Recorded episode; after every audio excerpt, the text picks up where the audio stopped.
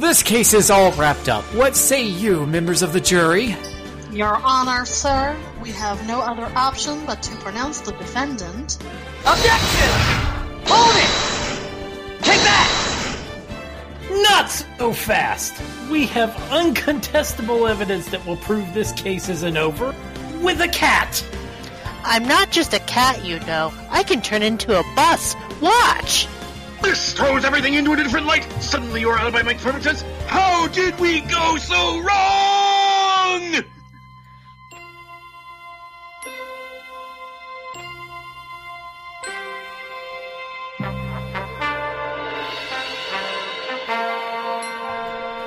Your backlog, the final frontier. These are the voyages of the RPG Backtrack. Its continuing mission to explore games from the way back when, right up through yesteryear, to seek out forgotten games and neglected classics, to boldly discuss what you have not played before.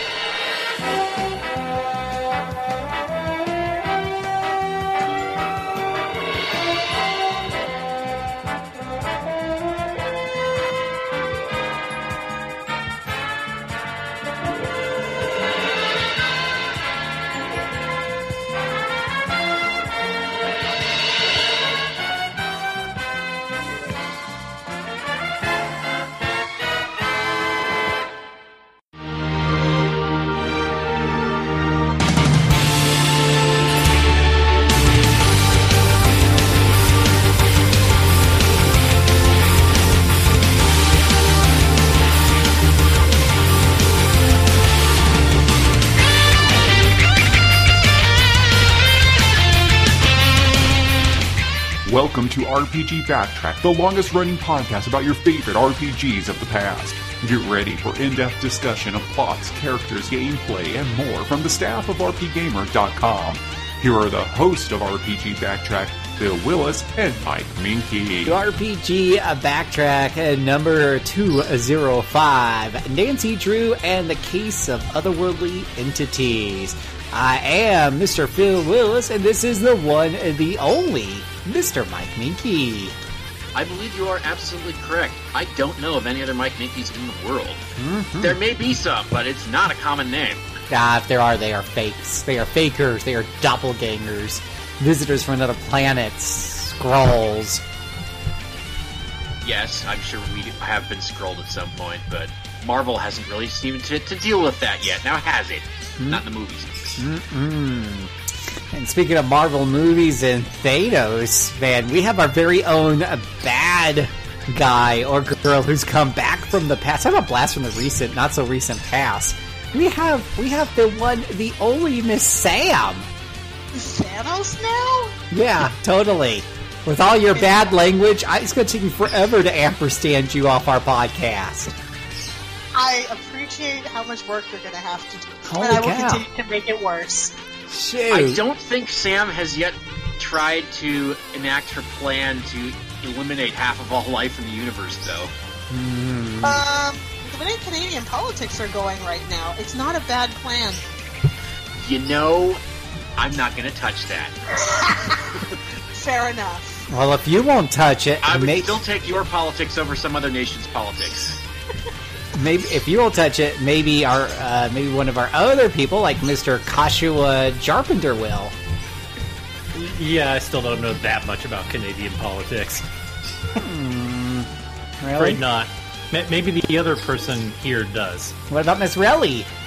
No, not that much about American politics, but I do wish I could snap half of, or I'm sorry, Canadian politics. I messed that up. I wish I could snap half of the uh, American politicians away Thanos style. It'd be worth it. There you go. Totally. Well, thankfully, we're not here to talk about politics, but perhaps the subject we have on our plate today will be just as contentious as uh, we are going to be talking about Persona 5 tonight. What can I do for you? Uh, wrong game. What, really? Because there's a lot of music in this game. I'm pretty sure. You'll never see Fantasy V? And that was all the singing you're gonna get, because I suck at it. All right, all right. Let's throw some shade right there. There it comes. It's already started. We haven't started the segment yet, but that ain't going to stop us. Nobody saw it coming. Shoot. Damn master destruction. Oh my gosh, we got we We got. know that Phil still remembers of- certain songs for some reason, me, even though the rest of the game is I have forgotten. one finger and the. Yeah, I am a bitch. Oh my god, I, I, Mike, there's no way I can edit her all. Do you know how much she's going to be like this all night? This is going to be like a five-hour podcast because we're doing Persona Five, and I just there's no way. There's just no way. Um, All right, my, my shade throwing's done. Let's do the the legitsy part where we talk about the game and stuff. I'm sure there's more shade coming at some point. oh Highly my- likely. I thought So you two were the good I'll- cops and I was the bad cop on this one. I was gonna say, am I the only person that's gonna be like for the game? What can I do for you? I I like Persona Five. Well, we're not talking about. Hold on, no, no, no. Hold on. Save it. Just, just, just save it. Let's, let's We're put gonna get there. Out there. We're gonna. Get, Hot tea. we are also so There will obvious. be some hot tea filling. As we can see, everybody is chopping at the bit. So yes, I think this is going to be just like politics. Uh, but uh, and then afterwards, assuming we can ever get through the main event, Hopefully, with fewer death threats. yeah, we've also we've also got some blast from the recent past past action. Where we're going to talk about uh, Bayer and Operation Babel New Tokyo Legacy, which I feel like the opinions on those won't be quite so divided.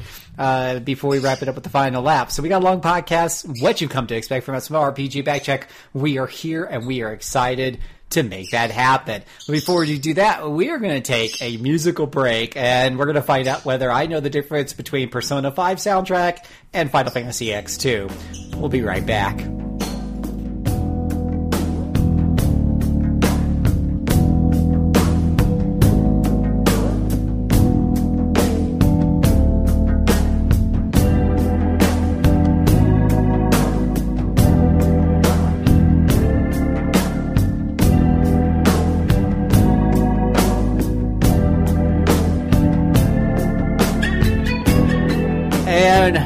Have returned. This is the main event where we take a game or a series of games and we rip it open like a loot box and dive into its juicy bits.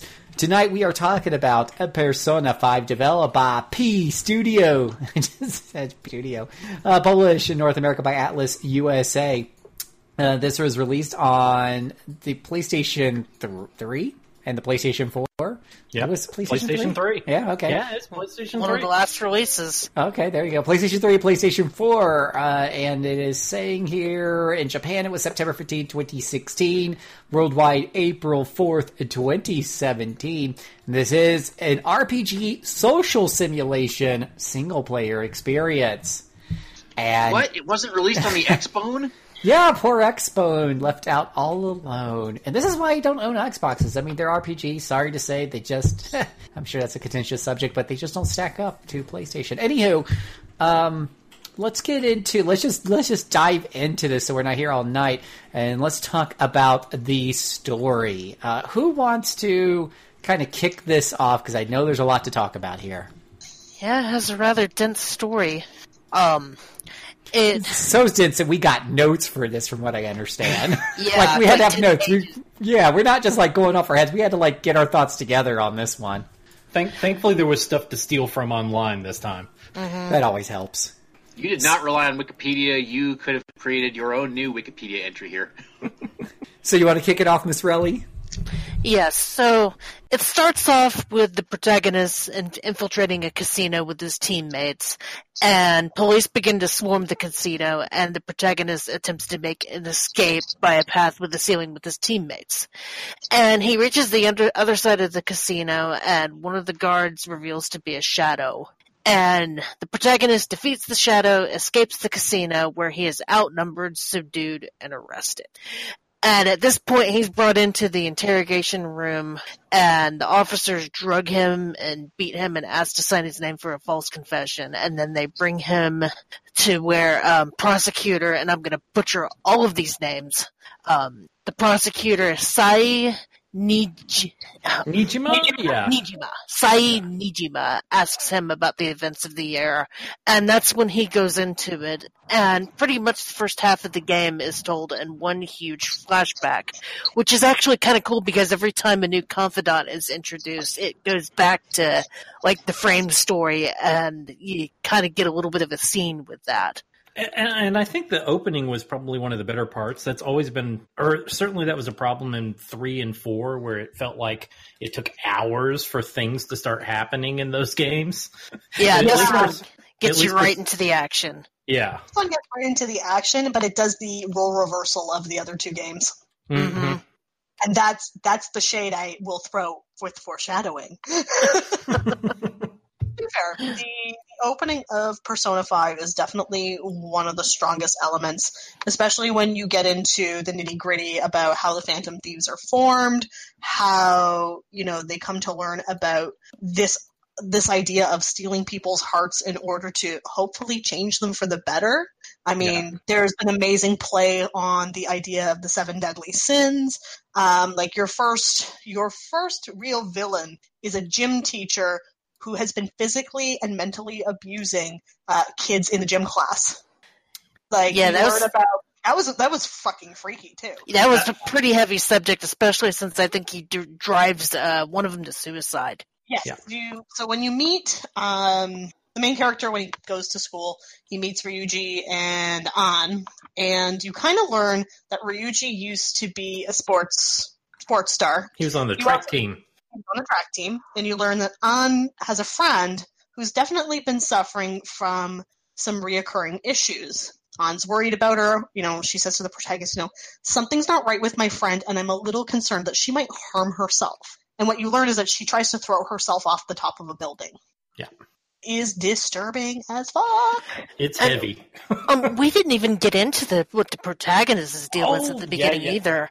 That's I realize right. I jumped the gun, but you know, Yeah, he he's under house arrest. yes, uh, like one of the opening scenes of the game, you see that he um like stops w- what appears to be an abduction or something like Or that. like, it, looked like a drunken guy kind of hitting, yeah, taking no for an answer. So he Yeah. gets in the middle of it and kind of shoves the guy, and then the guy calls the police on him, and he ends up being the one who's arrested and thrown in thrown in prison, and that's how he ends up in Tokyo. Is kind of like a uh, oh, like probation. He gets shipped off to Tokyo. punishment is Mhm.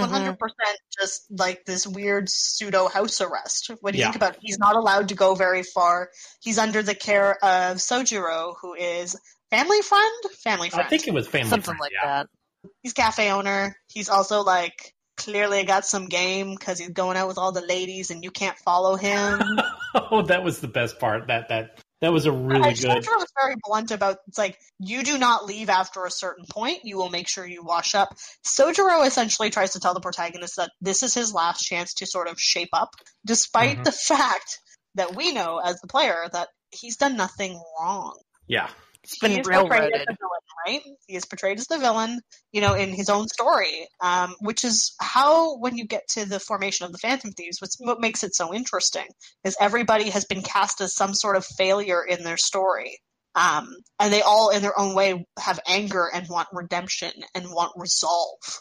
And there's so much in this going on, like in Japanese culture, with you know, like the younger generation feeling, you know, a lot of mm, what's the best word for it? Uh, resentment towards the older generation, kind of screwing things up for them. hmm And so much of that comes through, and especially the beginning chapters of Persona Five. Like, well, and, and with Kamoshida, oh what makes man, yeah. in particularly problematic is that this is a man who is in charge of taking care of teenagers. He is supposed to be protecting them, taking care of them, thinking about their well-being. And he is so lost in this idea that he is the king of his own fucking castle and that these little serfs are there to serve him. yeah. And that no matter and he gets away with it because he's like his i believe he was the volleyball coach because the volleyball teams are you know successful and winning like national titles and stuff like that and he himself So- was famous was the other Yeah. thing. hmm Like this is a man who went from being a sports star at that school and rose up to be the gym teacher. Yeah. So he's a celebrity in his own right, which when you you look back at that first opening bit where An's friend is attempting to kill herself, makes it all the more problematic. This is a man who should be attempting to nurture these kids. And he is so fixated on his own celebrity status that he is perfectly okay with letting these kids hurt themselves.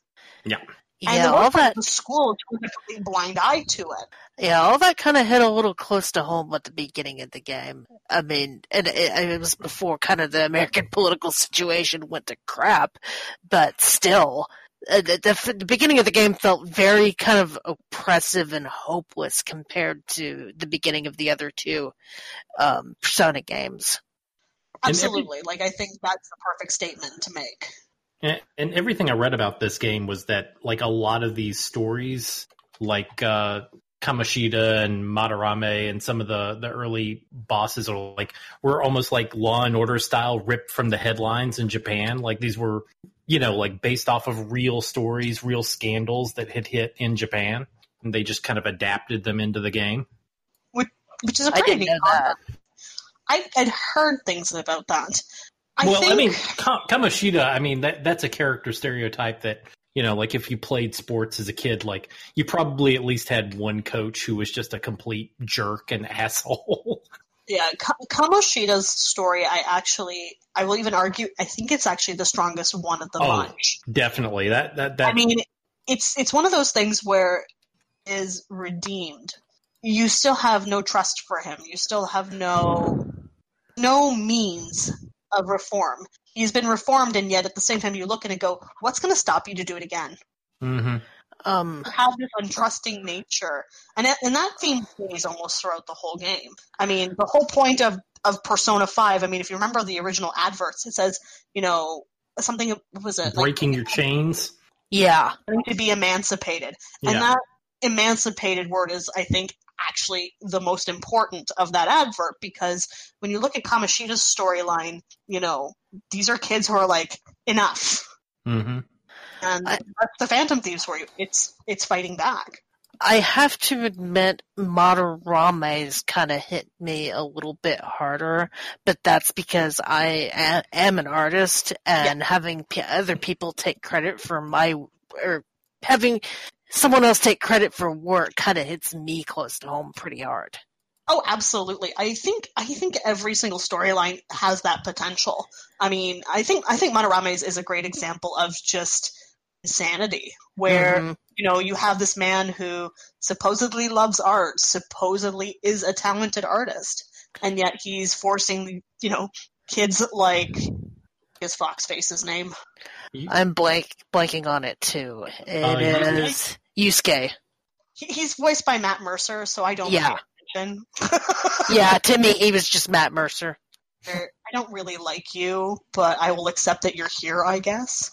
Um, I'm, I'm a total anti McCree, by the way, but you know, it's fine. Oh, I, I love Matt What? Mercer. I want to love him, but I have heard about some shady shit he's done over the years that I'm just like, you are Oh. so feminist, you piece of shit. Don't do that. Mhm. Don't do that. Oh no. Um, especially in the Overwatch community. I, I Mm. don't I don't like the man, and I think his voice acting skills are fucking awful, given that he has one voice, one goddamn voice. Come on, bro. That, that's me being again. I have my own selfish opinions about certain things. Um, I respect people who like him. It's totally cool. I don't. And Yusuke, for me, his voice killed that character for me. I felt no goddamn empathy for that character, and I should have. I should have felt for that kid. I mean, he was being abused, he was having his art stolen. Matt Mercer's portrayal is boring. It is goddamn boring. That character has no personality, and when he does get personality, boring. It, and I- it didn't click as much with me either. I don't know why. My, that found it yeah, incredibly Yusuke didn't. I don't know. frustrating. Like when you look at the cast of characters in five, Yusuke for me is the most problematic because he should have one of the strongest stories. Yeah, it was pretty heart wrenching what he And Oh, it is did. yeah. heart-wrenching. Oh, it is. Think about Yeah. it. And Matt Mercer's portrayal of that character doesn't evoke that in the slightest. It's it's almost like he he plays it monotone. Voice acting only got better as the game went on, which in my eyes is also problematic because it's like your plotline is the second one in the game. Well, there, That there, right off the bat. I, I guess we can already go ahead and jump into this. I mean, this game had local for a big, you know, for a big JRPG kind of game. I don't know what you call Persona Five. I mean, it sold several million copies. Like this game had a problematic localization, It did. and uh, I mean, both just in like all of the uh, the portions of the flashback where you have where you're flashing back to the police station and you have the detectives and Sae interviewing you. A lot of that stuff is just like, I mean, parts of it don't even make sense. Like there will be lines that are completely out of order. Um, a lot of the voice acting in some of those sections just isn't that great. And Well- I, yeah, go ahead. And there's also the problematic aspects of things like how homophobia is portrayed and how oh man, yeah. um, Well, I mean, some of that isn't the localization. That's just in the original stuff. Say uh, Ry- with Ryuji and Yusuke in particular, because they are the characters that are kind of the targets for that conversation. The way that they localized it was incredibly problematic. Yeah. That the undertone was always there because, unfortunately, with a lot of Japanese games, you know, there's this weird blunt honesty shy away, like, oh, we're not being homophobic or we're not being transphobic, but they totally are. Well, it, that that that isn't the worst part of it. They- I always thought the worst part was the uh, the running gag of the two guys who would come up and hit up hit on. Yeah, just like oh, It's really? Well, I mean, and again, and then there's the, the hint I about must- Ryusuke, like, not Ryusuke, um, Yusuke, is he gay? Is he not gay? Oh my god, like, what is he? Oh my god, giggle, giggle. It's like, who the fuck cares? Let the boy be whoever he wants Yeah. to be, god damn it. They they telegraphed a, that a lot more with Kanji and Persona Mhm. 4 than they did Hmm. with Yusuke. And it, it's kind of goofy that like I mean, Persona Four had some of those same issues, but I, I think some of that is just like, man, it's been eight years and the world has moved on, but unfortunately, in some ways, you know, JRPGs haven't. No, I can agree with that statement. Um, but yeah, like, and I totally feel for anyone that looks at Madarame's plot line and, you know, can get this a sense of dread from it. I mean, like you just said, Kelly, like that's that's someone's worst nightmare right there. Yeah. Oh, I, I have nightmares about that kind, about my artwork getting stolen like that, or having someone taking credit for my stuff and not being able to do anything about it. And I thought Madarame was like a good boss, a good, you know, a good bad guy for Mhm. that, Oh, yeah. that arc of Totally. the story. Yeah. And and that was before they even brought up the stuff with his mother, or with Oh, uh, yeah. Yusuke's mother, and Yes. just how tragic that all was. You know, like that little muffin, like I felt for him. I really did. Just it was a different voice actor. That's, that's all I cared about.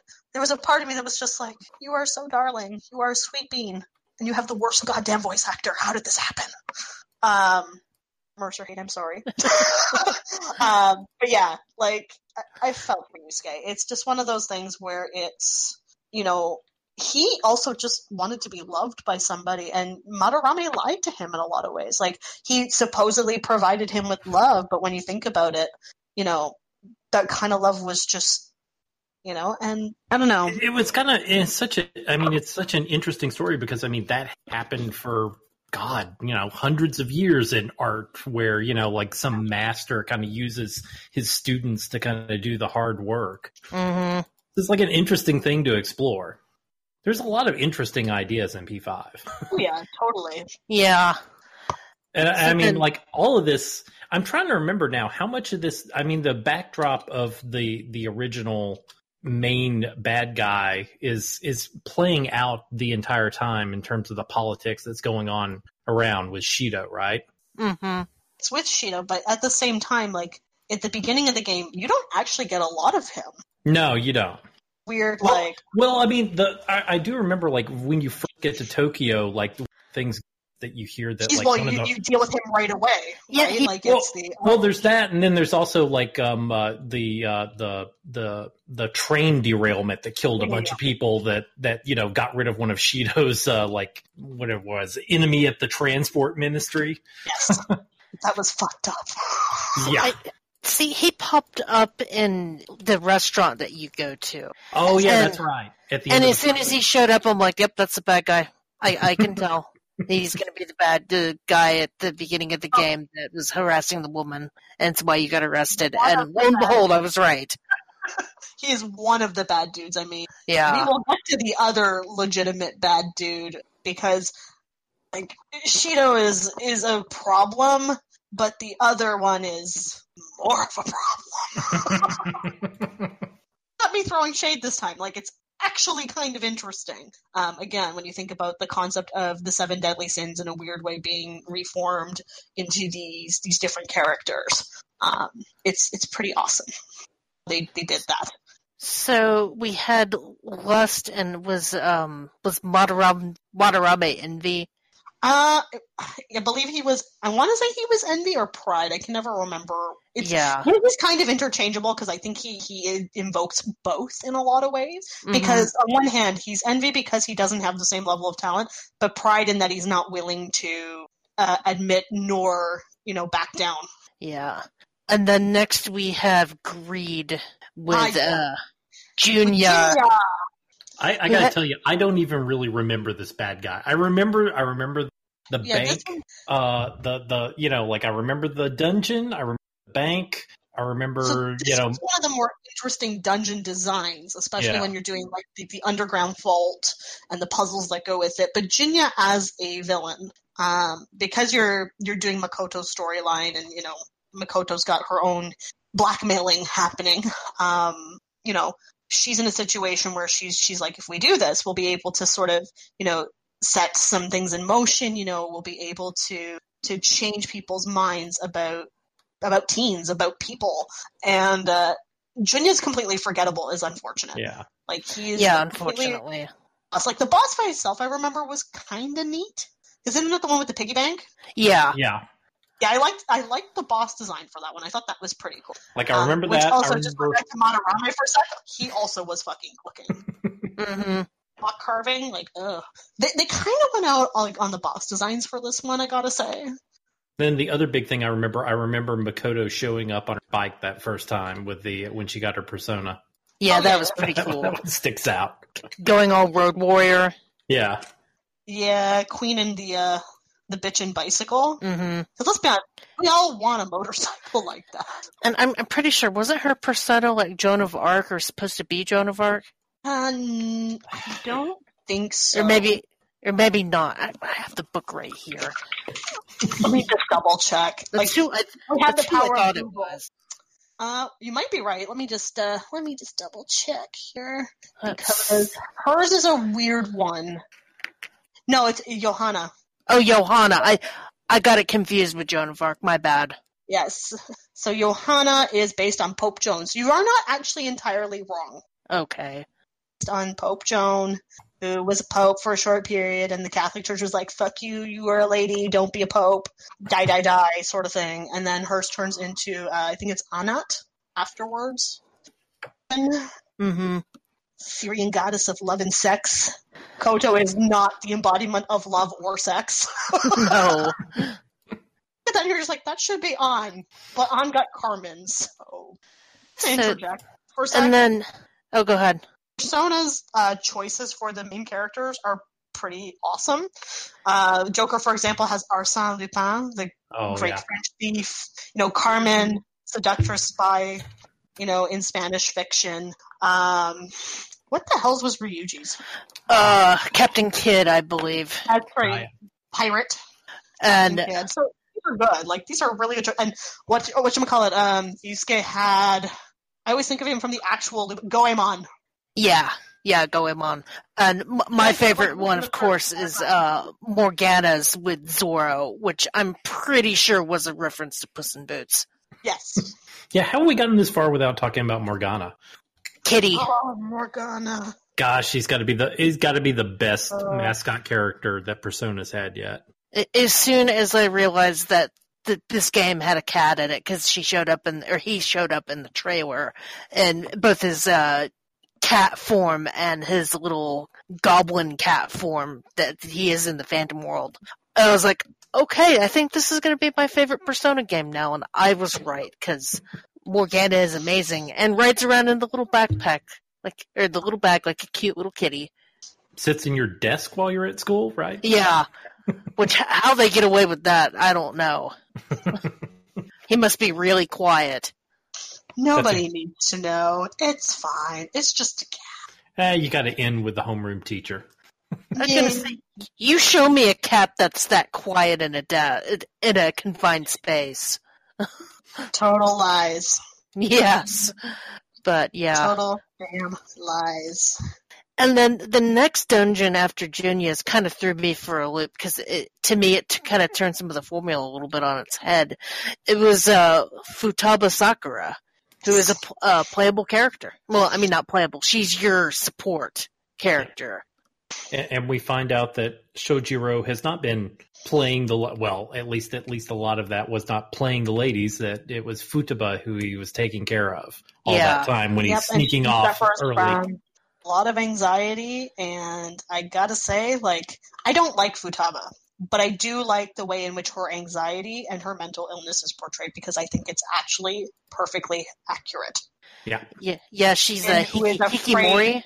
Yep, the Hikikomori who is afraid of anyone coming into her personal space because any person that has come into her personal space has harmed her royally for anyone. And even with, you know, her uncle there, there's even that little bit of hesitation with him. Mm-hmm. Yeah, Um, she ended up being the the social link that I maxed out first, and I really liked her progression because her social link is all about you know trying to get over her anxiety, and she does it by you know pretending everything is an MMO that she's gonna level up her anxiety meter. I need to And- finish that one. It was that was really good. Like what I what I got was really good. Yeah. And you know, as someone who deals with some pretty crippling anxiety, it was like to me that was just so refreshing to have her deal with it that way. And you know, that's how I deal with my anxiety too. Is you know, Yeah. making jokes like that. So I, I, she ended up being my favorite character in the whole game, just because I relate, I related to her the most. empathize with and compared to especially one of the other female characters and i think the most problematic one of them all on um Oh, like yeah. you know one of the things that persona is both good and bad at is thinking of empathy um as an empath myself it's one of those things where um you know you want to feel for every single character and Futaba, like I said, Futaba's story is written perfectly because you can empathize, you can see yourself in her, you can understand where she's coming from, even if some of her decisions are horrific and kind of shitty. hmm Shitty fucking things. But it's understandable where it's coming from. Whereas An does shitty things and there's no reason, rhyme or reason for it. I wanted to punch An in the face like every time she talked because Yeah, she did not understand. Like even when she deals with Futaba, Well, we're kind of like, getting into it now. Like, I don't get yeah, what your deal is. I don't Like- understand what your problem is. like, you know, or when like her friend was jumping off the uh the building, she makes this weird statement about how like, you know, well at least she didn't die. could have, dumb bitch. Or I guess Um, like like her An's social link. I mean, that just totally befuddled me. Where it was supposed to be like either, oh, I don't know if I want to be a model or an actress. Maybe I'll do both. And I'm like, okay, why am I supposed to care? Exactly. You know, characters like Futaba and Makoto who are they're trying to grow in their own skin. It it impressed me how much of a fail An is. Yeah, It really is because even Makoto, you look at the fact that yes, she was spying and yes, she was in her own mind she was trying to do the right thing. She reminds me a little bit of like this weird cross between Mitsuru and Yukari. That weird I am trying to justify my golden child behavior, but I actually struggle with the idea that people could even like me in the first place. Um, and I think when you look at her and Futaba, they're strong heroines because of it. You're looking at this idea that they want to grow and they want to be better. They want to be better than the versions of themselves that are crippling them on the inside. Um, a good persona character. I mean, part of the reason why certain characters in this series are so memorable is because there is a growth factor. That's Yeah. one of my issues with this game in one sense though, is you look at I know you love Morgana. I'm in the camp that hates Morgana because Morgana is another great example where it's a character that doesn't he doesn't grow enough to learn his lesson. And when we get to the one about the spaceport in particular, I wanted to hurt that cat. I'm not going to lie. Because when you look at the I'm sorry, Kelly. I know. I know I'm like hurting you right now, but Yes. Morgana is another example. Is another example, much like An. He doesn't grow, and he's not smart enough to know when he's not harming somebody, and he's okay with harming people, which is e- Hello? Sorry, you kind Yeah. everybody kind of cut out there. is problematic for this. Uh oh, Sam, you you- cut out for a sec. Yeah. Sorry. Um, I'll jump back on track. Persona 5 is problematic for this because as much as the dungeons give you this amazing idea of here's these bad people whose hearts you're trying to change, not all the characters have their own hearts change. Yeah. There's the mark with that because they could have made it go both ways. So when you look at Futaba, you look at Makoto, I think even Ryuji slightly is not bad for this either. And I think Joker actually is a fantastic example of this. Those are characters where you're seeing the growth and you're seeing the way in which they empathize with others and they're trying to kind of and and they want to help each other. But then when you look at characters like and actually I'll even throw Haru in here because Haru is another one where Oh, um, she tries another- so hard. Like I thought I would hate Haru because she's an archetype I generally don't like in games. Um, but she grew on me. Like she grew on me in a way where, again, she does some very frustrating things. She's kind of bland. yeah. See, that's but why she didn't God work for darn me. Did she not have gumption? um, she has gumption, and again, she she's willing to try. Like, I mean, like yeah. Haru, I mean, she was just like for me, the performance came off as just like too flat, and You know, the the voice actress. This is another another issue where the voice actress is an epic fail. yeah, Um, and you have this character who is darling, kind of dippy, um, but she wants to she wants to help people. She wants to be. I mean, her persona is Robin Hood.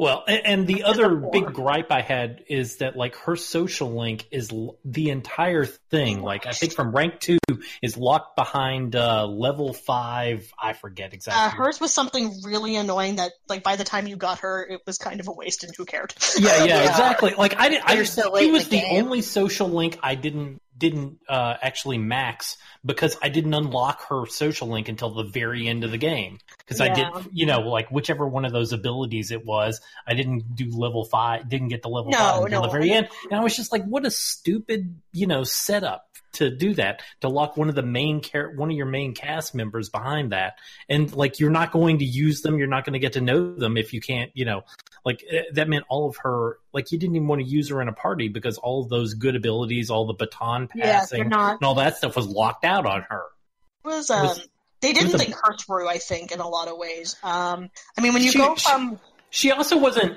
yeah, yeah i mean like she wasn't introduced like persona 3 and persona 4 did a pretty decent job of kind of introducing the characters that got you know like shoved into your party later earlier on you know Mhm. uh, naoto kind of got naoto was a presence in persona 4 all you know much earlier before all the way through, yeah. yeah, all the way through. And Haru was just kind of like there in the background once or twice, but she wasn't really a character for the whole game. You know, like you can see her in the background in a couple of the uh, cutscenes, but she's not really there. You know? No, and I can agree with that. Like as much as again, I, I love a stupid character. Mhm. That's why, like, I look at her, I'm like, you're dumb. I don't love you. I do. You're so fucking dumb. You know, Um, you guys complaining about the characters makes me realize that yeah, they. Even though I love this game, I have to admit that the characters in it aren't nearly as memorable as the ones in. Uh oh, we, we, are we? I'm gonna ruin it for you, Kelly. It's just one of those things where, I mean, I was in the same boat. I finished it and I really enjoyed the game, but when I started to reflect on it more, I started to see these really big gaping holes that really started to nag at me. And here's the thing, you know, we, we get to the end of Futaba's dungeon, you know, you learn that she's the sloth, um, deadly sin. You go into the next dungeon, and the next dungeon is where the game hurt me, and I was unhappy. And that is the one for Okamura, which is the spaceport. That's Haru's dungeon. Yeah, Haru's that's, or that's where she comes in. Yeah. so that's where I lost all respect for Morgana. That that was what killed Morgana for me was this section because this is where you started to learn that Morgana's a selfish little prick. Well, he is a cat. In all Haru's fairness. Mm-hmm. Yeah, and I'm not a cat owner, so that part I can't relate with. But if you're trying to personify a cat to have human abilities and human mindset, you're gonna run off with Haru, and I'm gonna be her savior, and it's like, cat, bitch, please. In particular, doesn't follow suit with any of the other ones. One, interesting. Two, it's hard for no goddamn reason and Yeah. does a piss poor job of explaining itself. And three, no one gives a fuck about who Okamura was. Yeah, like who cared who he was? Like, ooh, I'm a I'm a nasty billionaire. Ooh, nasty billionaire. And it's just They, like they they did nothing to set Haru up throughout the game. They did nothing to set up Okamura throughout the game as like some sort of bad guy. He's a, yet he's like another bad guy. Like who who gives a flip? Mm-hmm.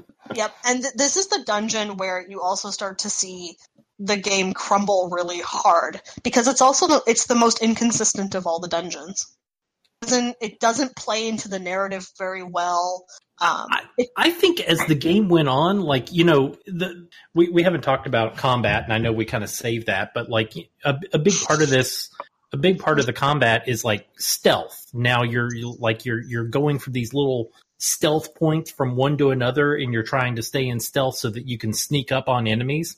And the further I got in this game, it felt like the worse and worse job they did actually designing the dungeons for stealth. Yeah. Like the like the, the later dungeons weren't designed where the stealth points were you would have these big open spaces that you just had to run across where there were no stealth points or the stealth points were done in such a way where you'd have like this little bitty narrow tiny window where you could jump between them but it was like really fiddly and a pain in the butt to get between uh, it, yeah, one that was just, I think, was too narrow. yeah be so precise. And I, I remember, I, I think I threw the controller at one point because it was just not everybody has that same level of precision. Some people, if I was a person with special needs, I would fucking kill somebody. I mean, I mean, this is a this is a turn-based RPG for God's sake. I play turn-based Most, RPG. most I'm people would be at a disadvantage for that. Yeah, You know, I don't have that kind of reflex. I don't.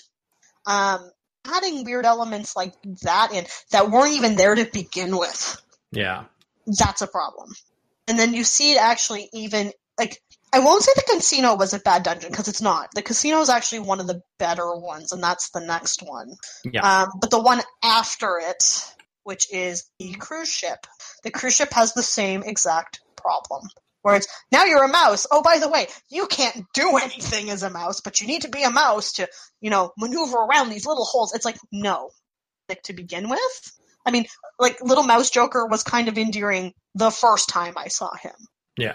That more and more, it it didn't add I a completely. challenge. f- I can't believe I completely forgot about that mouse. Everybody being a mouse. Well, everyone being a mouse, and the way that that, that puzzle is set up so poorly that once again, if you're trying to get your bearings in a dungeon and you're dealing with that where you're constantly changing from mouse to human, mouse to human, you're not you're not able to get a sense of the dungeon as easily as you should. Um, part of what makes the first four dungeons great is that the player already is set with an expectation. You know what to expect in those first four dungeons because they outright tell you. To Okamura, you get to Shido, and you get even to the parts of the casino, like especially when you're doing like the jackpot bits. As fun as those were, you're taking this brand new mechanic, throwing it in, and not necessarily explaining it very well. Um, you know, it, it throws the gameplay off for a lot of players. It, for me, it took my groove away. Yeah. Whereas when I look at Persona 3, yes, climbing Tartarus could get tedious, but the expectation of every 10 you got a boss and, you know, the fact that it was randomized, you could still get your bearings because it was never big enough that you could get lost. Uh, can can I go off on one of my gripes about Persona? Well, in some ways about Persona 4 and Persona 5 because you're bringing up Persona 3. And one thing I always thought that Persona 3 did great was they got the pacing of the overall game really good. Yep. Like yeah, Persona 3 was was broken up in a way where you could go in and you could do like 5 or 10 floors at night and then you could go and do some social links. So you could go and do like 20 or 30 minutes of dungeon crawling and then do some story. And then Persona 4 kind of changed it where it changed the motivations to try and cram all your dungeon crawling into one day so that you Mhm. leave so you maximize your amount of social link time during the other times. Persona And Perso- 4 is. I mean, okay, so I'm the Persona 4 hater. Uh, and part of Persona 4, like my husband and I have had this discussion before. Persona 4 has a problem that Persona 5 actually also has, where it's after you learn about like what happens to him in the dungeon, you don't give a shit anymore. yeah. Yeah, I I, will, can I will that. argue Persona 3 shines harder because the game forces you to really get to know those people, and those people are not willing to give themselves up easily. Mm-hmm. Look at like Mitsuru, or um, if you played P3P, uh, like Shinjiro's uh, social link. Those people are not willing to just shed who they are to you. No. Miss that. I miss that, and I think that's another problem that five borrows from four, which is all right. I learned about the person, yay me. Um, now what? I won't argue. Like they're not all bad. Like you know, you talking about Futaba's. I wish I'd finished that social link because actually that sounds delightful to me. That it's there's a little bit more to her anxiety and how she's dealing with it. That's Mhm. fantastically done. Then you go back to An, and it's like, what was the point? I think another character like in Persona Four, uh, look at Yukiko. Yeah. Yeah, Yukiko had an interesting story. So did um, Rise, who was my favorite character in that. Yeah, they all had interesting stories, but then when you go to do the rest of the social link, it's surprisingly not as interesting. Yeah. hmm It's like and hard to stomach when you think about it because you get these really cool dungeons that are like based off personalities and like their issues and da da da da, and then you're just like, yeah, I don't know if I want to be like a flight attendant or still run this inn. I know that's not the profession she picked, but that was the first thing that came into my head. So I apologize if that's not correct. But but in all fairness, like I, I think it is like, I, and I'm stealing this idea from. I think it, I, it's Darren Foreman who wrote the review for Persona Five at Game Critics because he he had that idea in his review, so I'm stealing it. But like, I, think I clicked a lot more with the Persona 4 cast overall than the Persona 5 cast. And some of it, he wrote about that in his review, was that like in Persona 4, you went through hell with all of those characters. You know, you saw each of those characters at just, you know, their most raw and lowest moment. And so whether you liked them or not, like you felt a connection with all of those characters. And I just never got that same sort of feeling with Persona 5. It was much more superficial in a lot of ways. well, and I think Five's problem was it, it is bloated in its storytelling, no questions. Oh God. It's so Yeah. bloated to the point where they could have taken that and put more development into into your character interactions. I think the character act- interactions in Five are guessed for the series. Like again, I look at some of the social links and I don't care. Mm. I Hot Doctor Lady. I thought that was interesting. I did like Doctor but, Lady. I, but again, I, I'm a total pervert, so I mean, like, it's like I- yeah, it was like me with the nurse in Portland Four. It was like, yes, I need to know what's going to happen here. See, you liked Hot Doctor Lady. I liked Hot Gun Merchant. A hot gun merchant was great. I will, I will, I will totally get behind hot gun merchant as well. Though Uh, I, I have to admit, um, the the non-playable social link I maxed out first was the teacher, since she had the best benefit, which was uh being able to do like a dungeon and um like doing a social Yeah, link at night. link, yeah. yeah. Yeah, I, hers and the the classmate was the other one I did because he was the one that double and tripled your XP. yeah. which was handy as well. He was annoying as fuck, and I didn't like him, and I wanted to punch him in the face every time he's like, "I want to like show the world that I I work with the Phantom Thieves." It's like, shut up, bitch. what do you actually do? Well, I'm the annoying sidekick that like writes about them and tells people their stories. He's like, you're also the squealer, which means as a squealer, you will die. Stitches get stitches.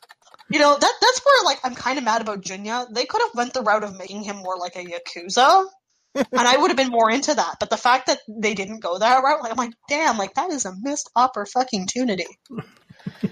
Could have played the part perfectly as like a kingpin, but no, couldn't even do that. and it, it to shed some positivity. Yeah, I, I see where you you guys are coming from about you know the the characters and stuff like that. I do think that this game had weaker characters, but at the same time, my my favorite thing about this game was that I felt like the story had bigger stakes because No, in that's true. Yeah. That's true. in f- you know and in four you're just kind of solving murders and it kind of Scooby Doo. yeah it's Scooby It's different what Doo. it. But th- this one, you know, you become a sensation and everybody knows about you. And when it hits that plot twist where, the, you know, you find out that, well, or you think that, um, Joker committed suicide. And Oh, like my that, that was wonderful. my Mhm. my jaw was on the floor and seeing having Ryuji go, wow, he actually did it, and I was like, oh my god, this is amazing.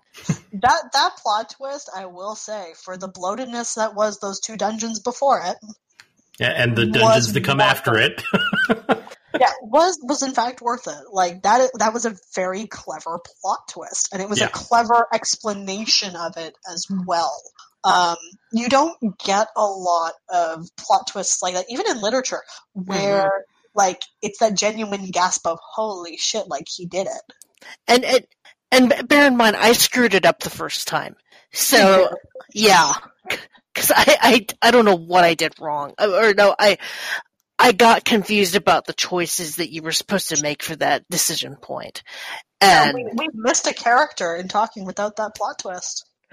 The biggest Which- piece of human garbage of them all. Oh god. oh, this Yeah. char- well, we haven't technically gotten to that dungeon, so I think that's why.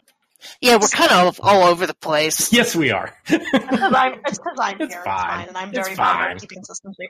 So, character really is the true villain of Persona Five, Goro Akechi. Goro Akechi.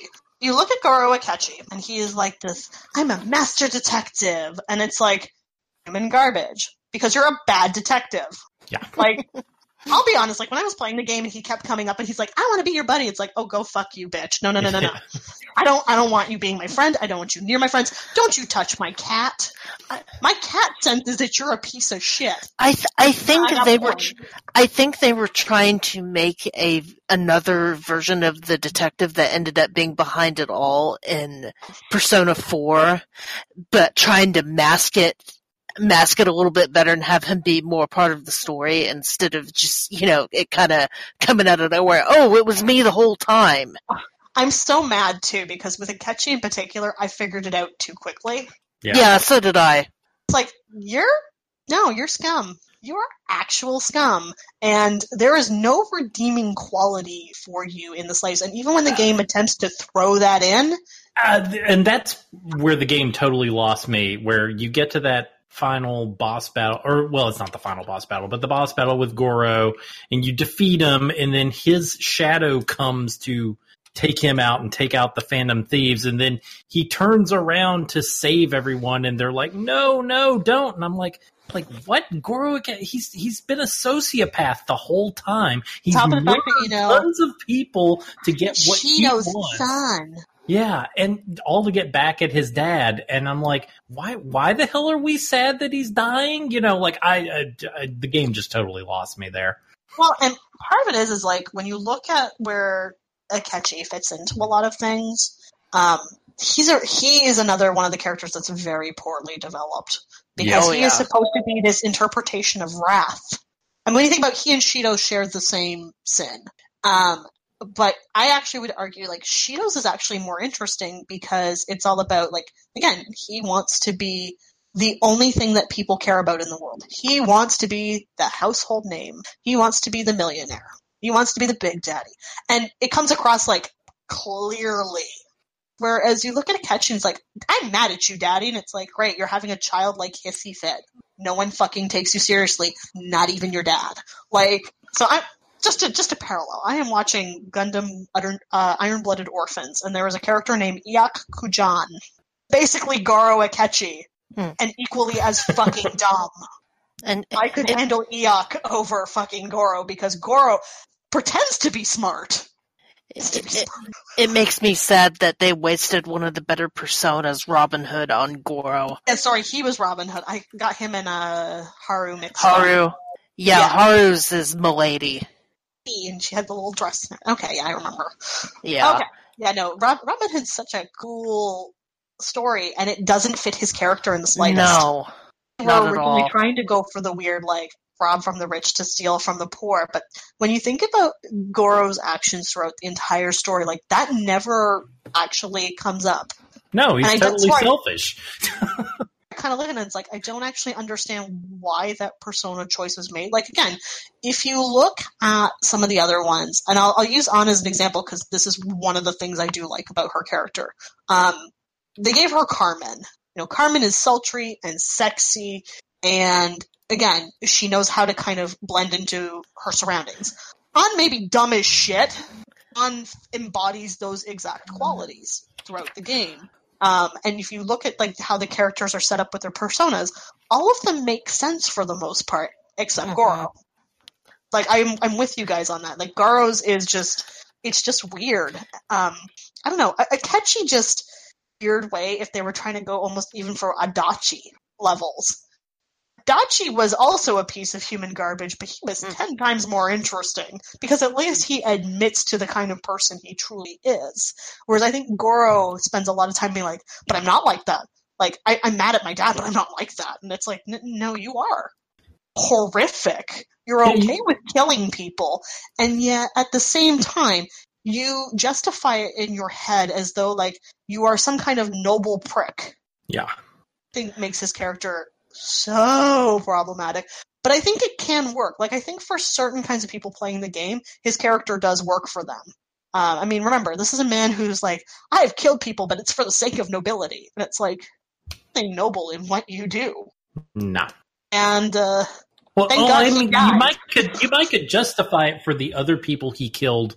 You know, like most of them were bad guys, but like I said, we started out the game with him killing all those innocent people on the on the train line. Just like they didn't do anything; they weren't bad guys.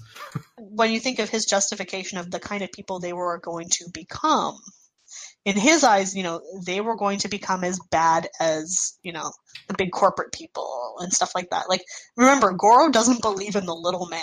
No, Why, when you, like, contrast him to the Phantom Thieves, the Phantom Thieves are obviously all about fighting for the people who can't fight for themselves, especially fighting for themselves. um, you know, I am so frustrated by Persona 5 because I love the concept of the Phantom Thieves. I love what they stand for. I love a lot of this, the chivalry in a weird way that comes with being a Phantom. But as the game goes on, like, you know, when you get to Adachi, when you get to Shido, when you get to Okamura, missing. It's like the spark kind of dies. yeah, then you it- get to that really cool plot twist, and it's like, "Oh, Sparks back, Sparks back!" Like clearly, this is this is going to go in a good direction, and then it kind of just womp womp down the hill.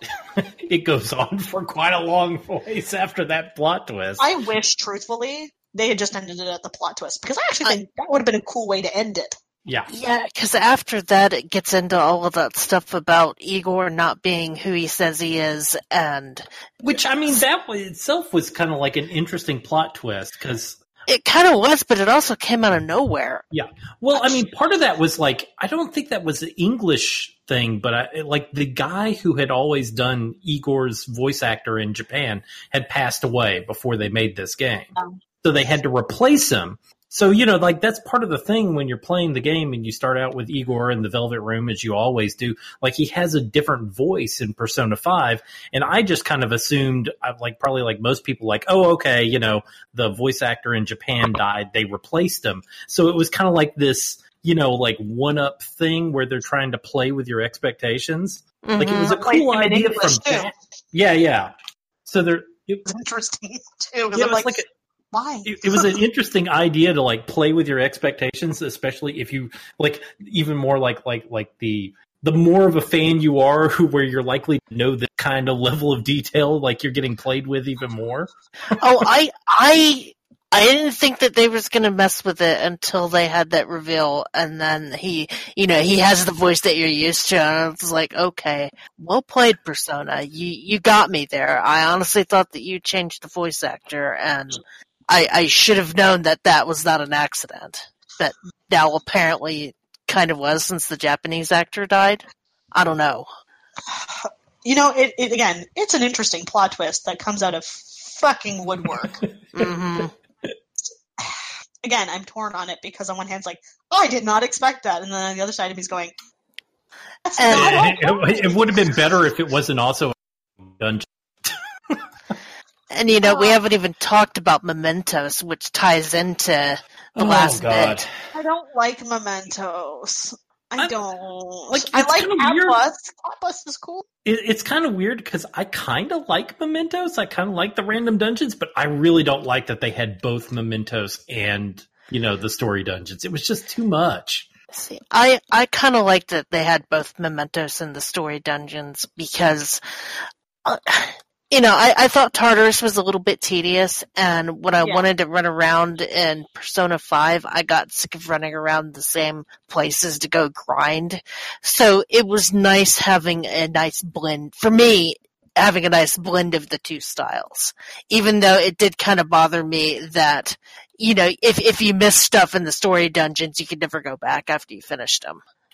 Mementos is, I think, a really interesting concept. I think it was too big for its own fucking good. hmm I wish, given that it's considered mostly additional content, that it. I wish it was streamlined. I wish it had been shorter. Well, it, Um, it's additional, but you got to do it if you want to get the good ending. I get the good ending. It's, I know. it's not. It's not really. You know. it's, a, it's optional, but not optional. you might just ignore the fucking existence of it. No, I did go get the true ending. To be I fair, did but hear I was people- miserable. I did hear people who thought it was optional, and they got to that point in the story, and they had to do whatever it was, like a hundred and something floors in a row. That uh, must have been pretty miserable for them. See, I always made a point to get to the very end of Mementos at the end of each chapter. That way, Oh. my level, that way my levels could be topped off. That Oh, way, I'd that's have what I plenty was of doing. Money. I'm very much the min maxer on Persona, so yeah, I was doing that. Well, also, just I think it was good incentive to make sure that you had it done before the next story beat, just because then you weren't like wasting additional precious time. Mhm. Yeah. Um, like I like the way that the sub story or the side missions were kind of linked to it. Like that I liked, and I like Mhm. that you know you could just kind of roam around, open a door. Maybe the door has a side quest, maybe it doesn't. Um, I just like I said, I just wish it wasn't as long because it's not built like Tartarus. Again, Tartarus's expectation is you go up the tower. Mementos is you go to hell, right? I look at it and I'm like, I like this. I do think it was again. I think Joshua has it right in this case, at least for me, where it's it's too much. It's still too much given how long all the dungeons are. I think if it had Yeah, been the- the streamlined dun- a little better, or if the dungeons had been streamlined better, I'd even accept that. Yeah, Um, it would be great. Like that's on a gameplay design trading point about Persona Five is again you're bloated and it's like oh my god like the dungeon the dungeon I just finished was really fucking long. Now Mementos is really fucking. long. I just want to go back and like make some friends and hang out in like Harajuku and just relax.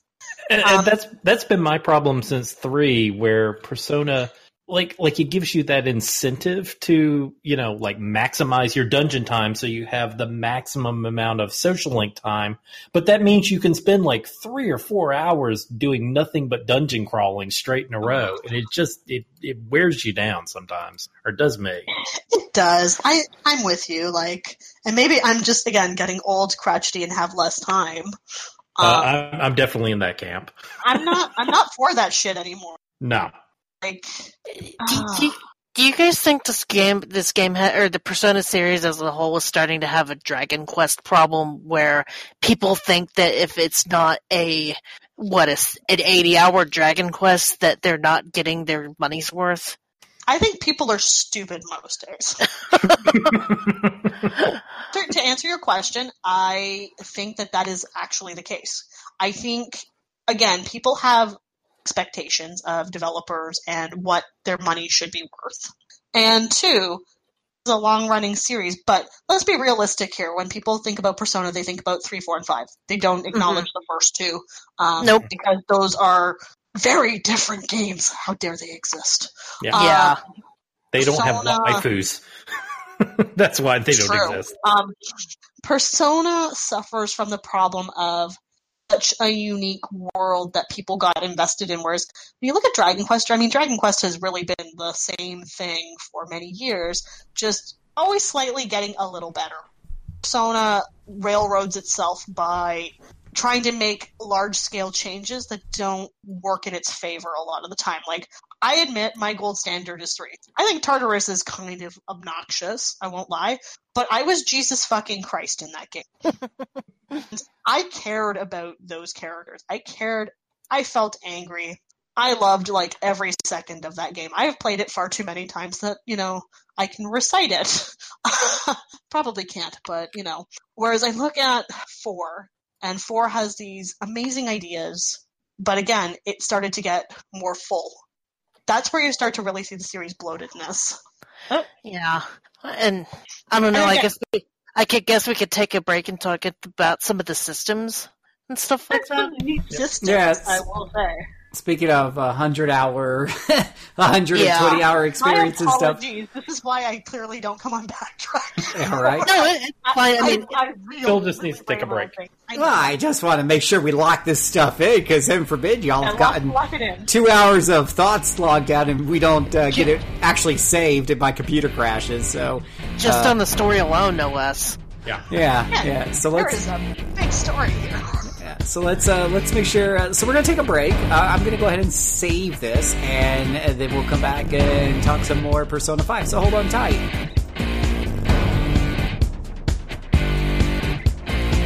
It's now or never, and I've got to make my decision. This time could be my moment. Is this a mirage or a chance to fulfill my mission?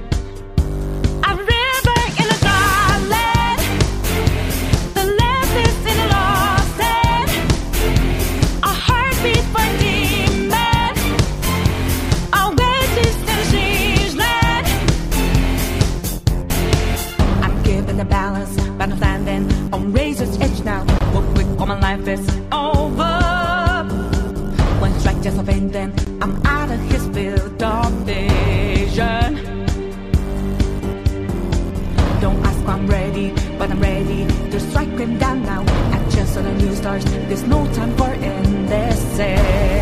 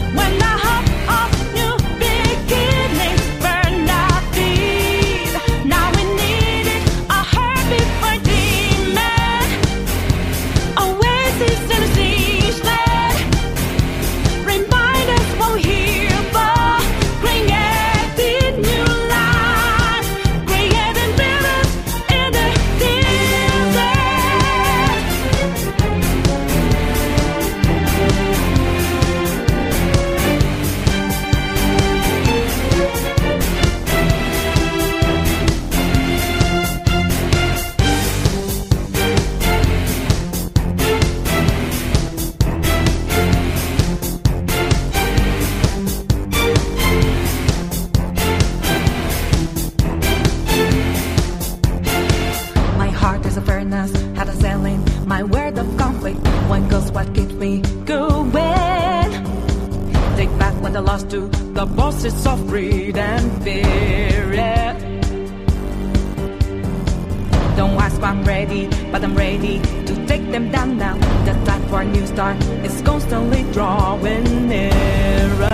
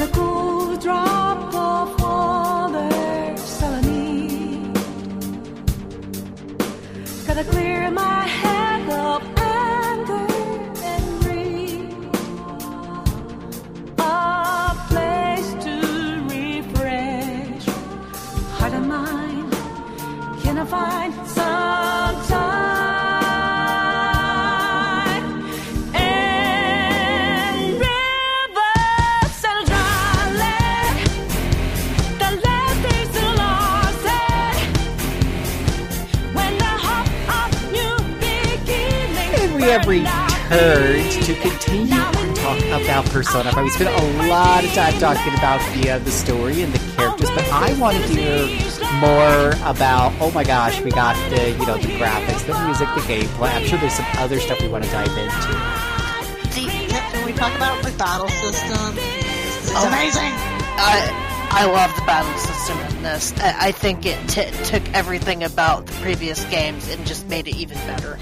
I tell you, like I've been pretty quiet because Additional. I haven't gotten that far in the game, so I want to I want to let you you guys do most of the expert talking.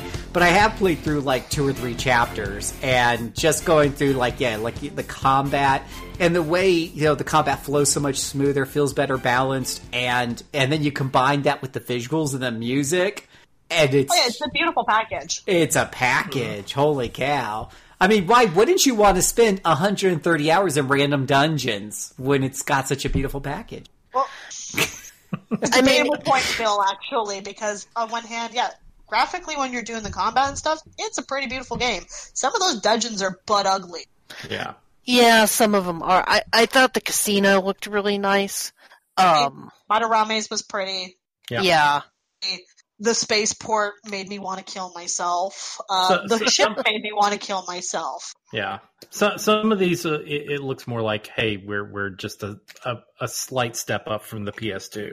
But uh, just like the the accent use of color in this game, though, like having the red on black, and then like with the jazzy music and everything, like you get into it, like you really do. Mhm. Like the press, the way that the press turn system works in this game, um, I think you're right, Kelly. Like it borrowed from the games and just like from three and four and made it better. Like combat is fun in that. Oh, it's so fun.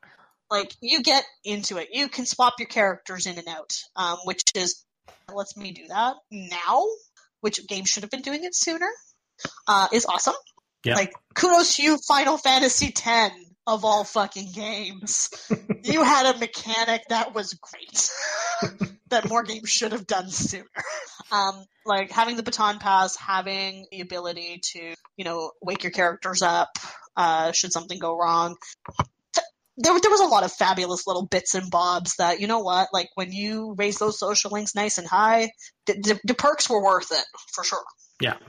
Okay, I'm probably the only one, and it, it, it will probably out me as someone who's not really a true SMT fan. But I really wasn't a fan of the demon negotiation.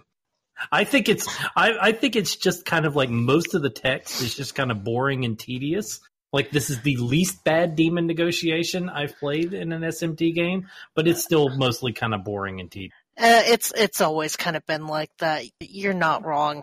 I mean, it's Um, great for the people who really want to max out the compendium, but other than that, like I'll, I'll, I would just take the uh, the card shuffling. Quite honestly, I liked card shuffling too. Just I liked of it.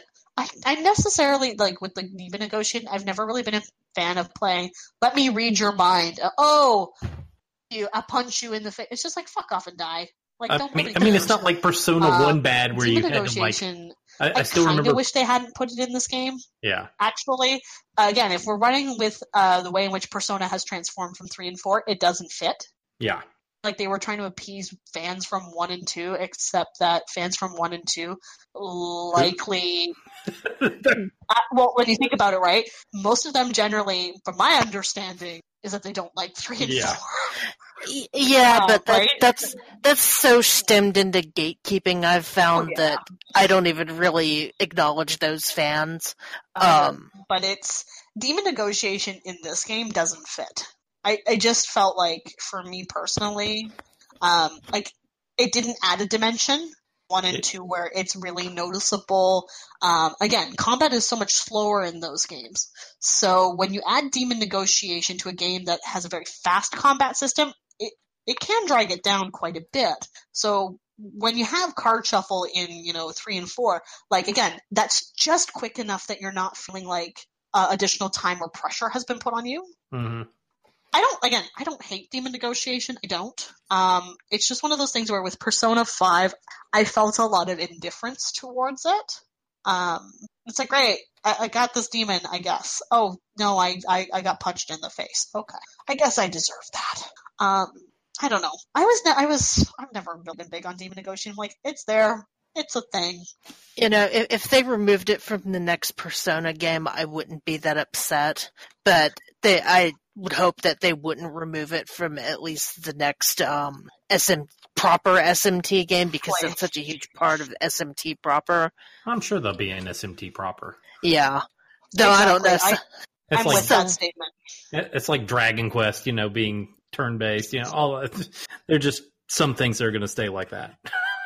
Yeah, I, I don't know. I could definitely see some people having a fit over it though, but that that's on them. Everyone has shit fits over the dumbest things and forget that video games are meant to be enjoyed. Yeah. Yeah, no, I agree. I mean, it, it's why Pokemon took what twenty years to kind of try something different with not having gyms. And how and how dare it do that? How Yeah. dare it not be a real Pokemon game? And then you play it and you're like, I actually like this. This is a neat change. Yeah. So again, I think the series can totally make great large scale changes for the better.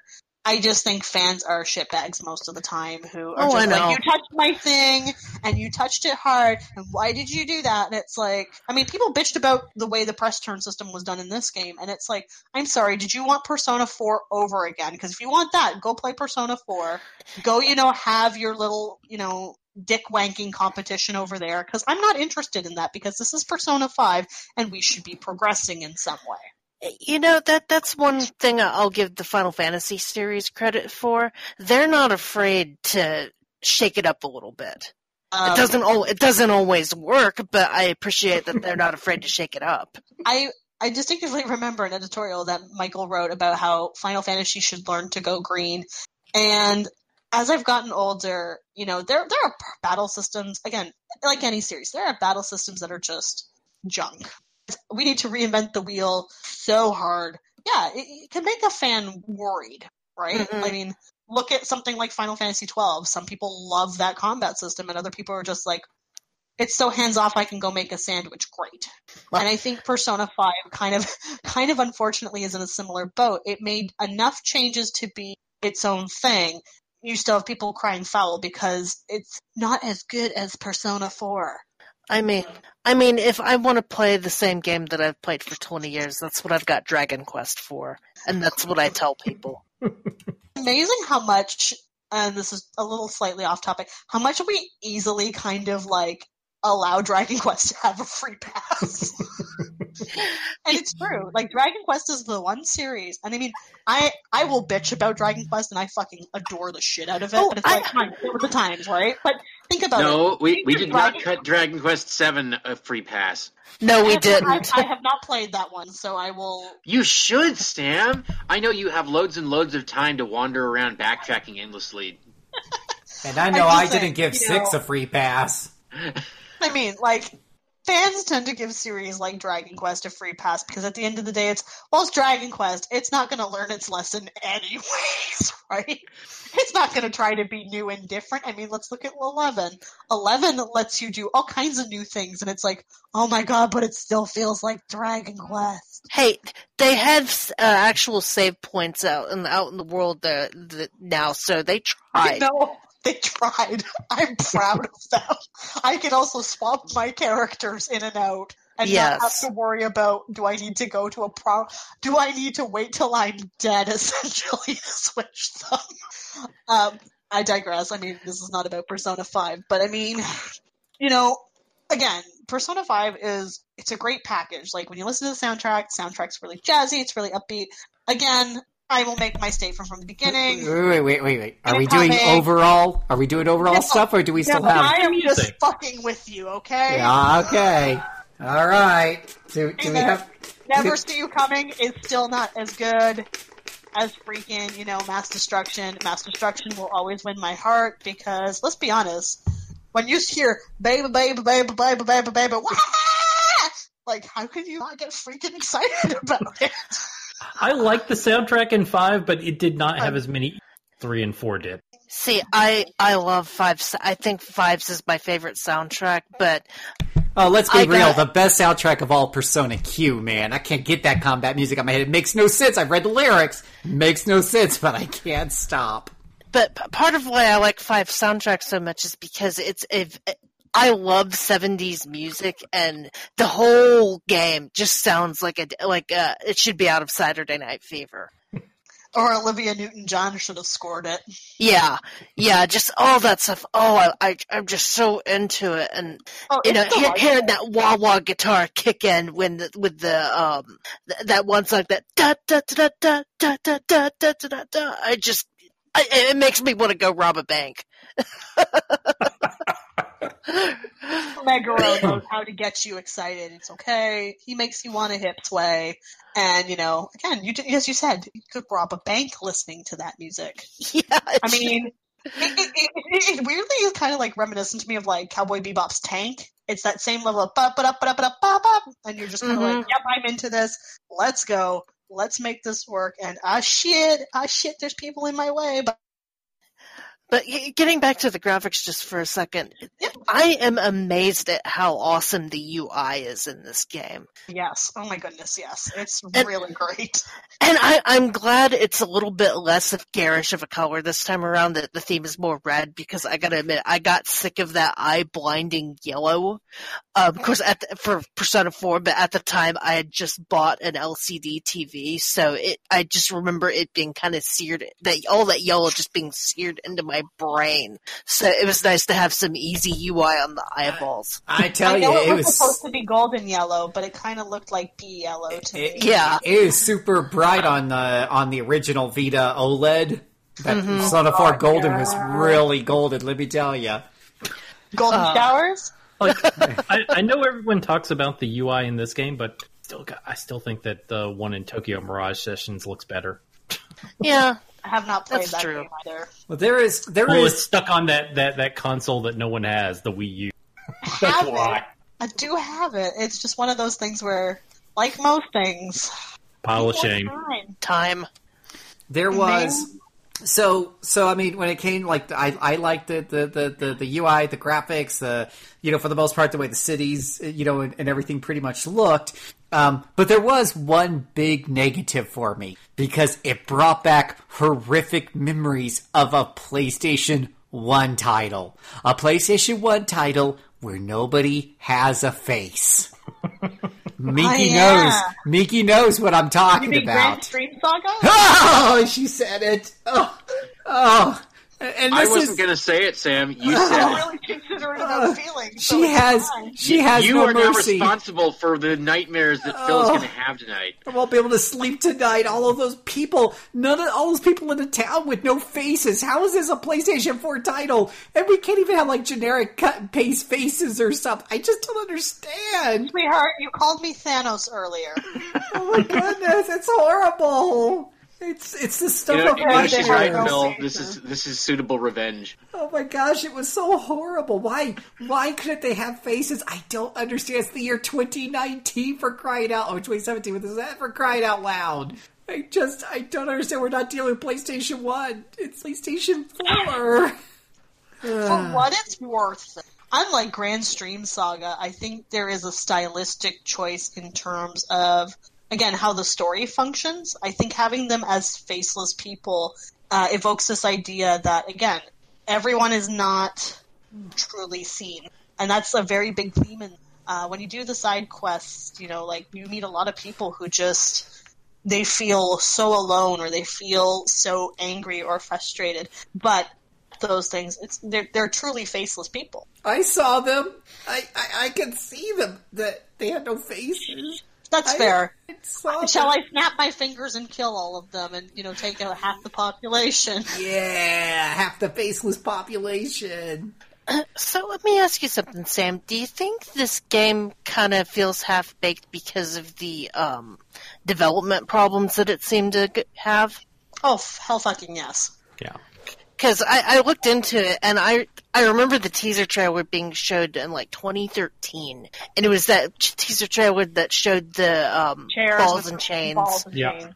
And you know, look into it, and then it was like it's coming out winter 2014, and then winter 2014, it's like it's coming out winter 2015, and then eventually it was 2016, and then I think Alex on Discord said that it, it was in development hell even before it, it started development when Catherine was Yeah. completed. Yep. And you know, it, it was supposed to be a PlayStation 3 game initially, and because it got delayed so many times, they actually moved it over to PlayStation 4 and tried to buff up the graphics some so that it could be it could look better. And I wonder how many revisions the story kind of went through going I through all of that lot. delay. I think it's a lot because when you look at the level of inconsistency in the story, I think the beginning tells one one interpretation. I think the middle says another, and I think the ending, which we didn't really talk about, Yeah, oh yeah, let's is get to the ending. Oh lordy. I think the worst offender of the bunch because it doesn't fit the other two parts. Um, Yeah. I mean, again, you're looking at an, a story about you know people trying to gain, and yet you kind of lose that message towards the end. Like, I, I wonder at the end of the day. I don't feel like the goal of the Phantom Thieves is at all clear by the end of the game anymore. Like it's almost muddled. No. Um, whereas like at the ga- at the beginning of the game, the convictions are clear, the goals are solid, like you know exactly what they're trying to do. And then yeah, even when they get their big fame, the characters behave like they still know what their resolve is and what their story is. But I think for the player, there's this huge miscommunication. Um, I think when you do the Holy Grail section, so the the last bit, I think is a great example of that because again, the characters are conveying like, yep, we we we did our job, we we successfully you know sold our message. Um, and yet you kind of look at that final boss fight and it's like, what message were you actually trying to convey anymore? Mm-hmm. I- I think development hell is probably a huge part of that. I, I kind of wonder in a lot of ways, like how many people were assigned to the story and how many hands were in the pot. I- i- Is it a function of one of those things where the JRPG always has to end with you killing God?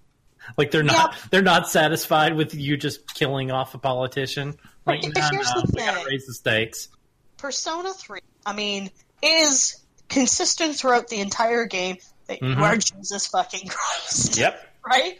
Yep. So to get to the end and to kill Nyx and to make her pay for her sins is consistent throughout. When you go kill God at the end of Persona 5, there's no there's nothing satisfying when you It think came out of it. nowhere.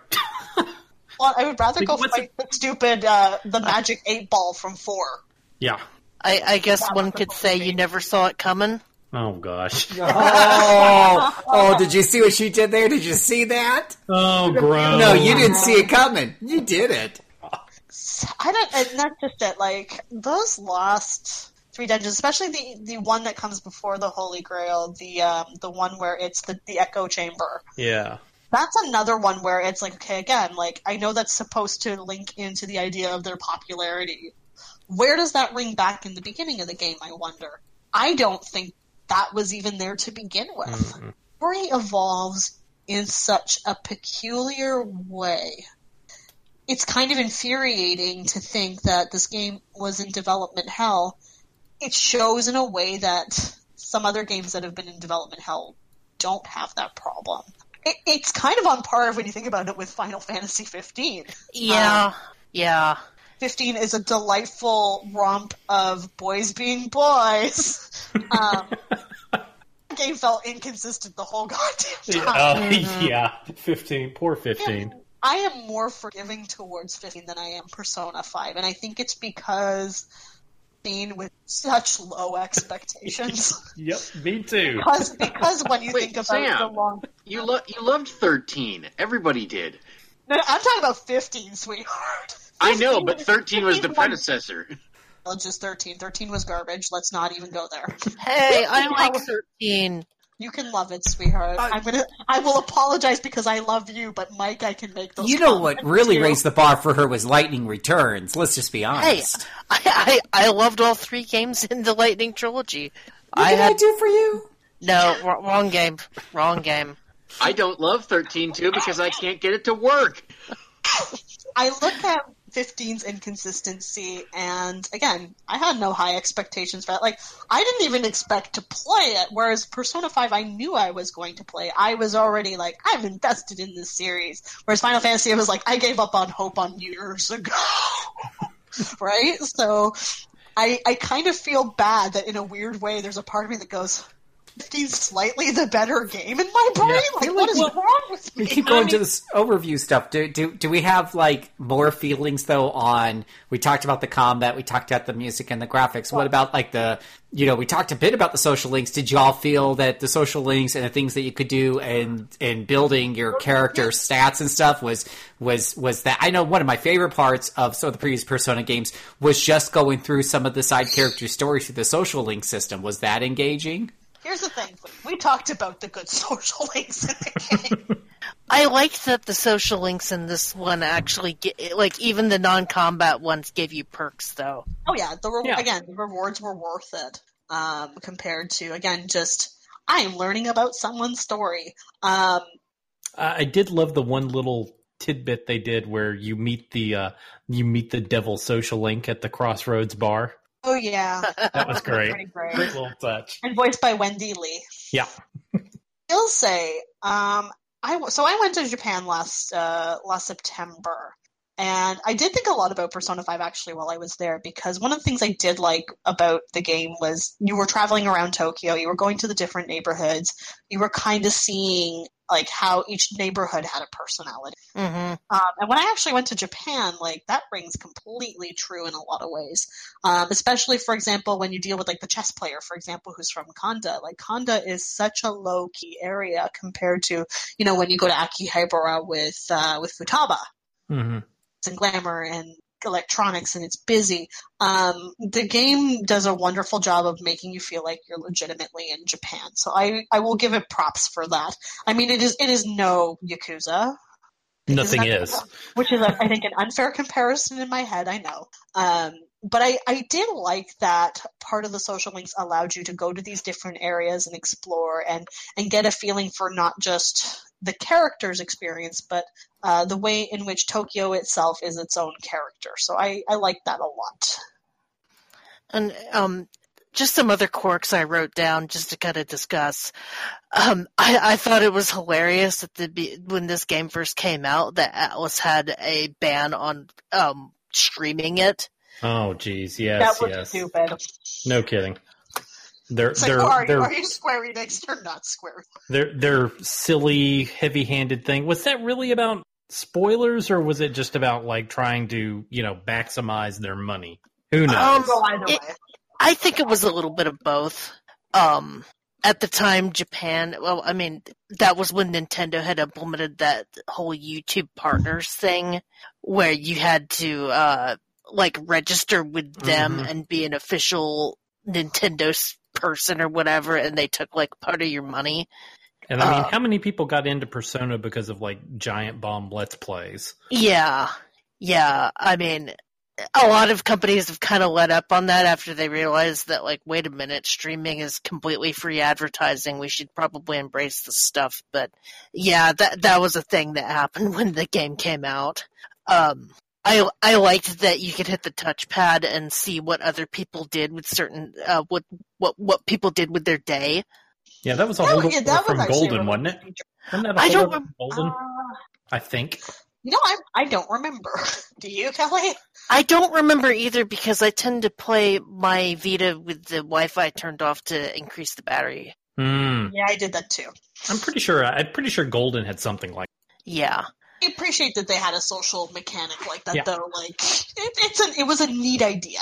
It was really handy for answering the questions because I didn't feel like uh, grabbing my phone and googling half of the I, I answers. think, I think that part was new. I think I think in the as I recall, Golden had the thing where you could check and see what people did that day. Like so you Mhm. could see Yeah. how many people did what social links. But I think the answering the questions was new in five, if I recall correctly. I, I like the one quirk you have here, uh, the Naoto being referenced on the TV set in the cafe. yeah, I saw that bit and I was just like, my, my heart was so happy. Yep, yep. It because Uh, I do love little Naoto. flourish.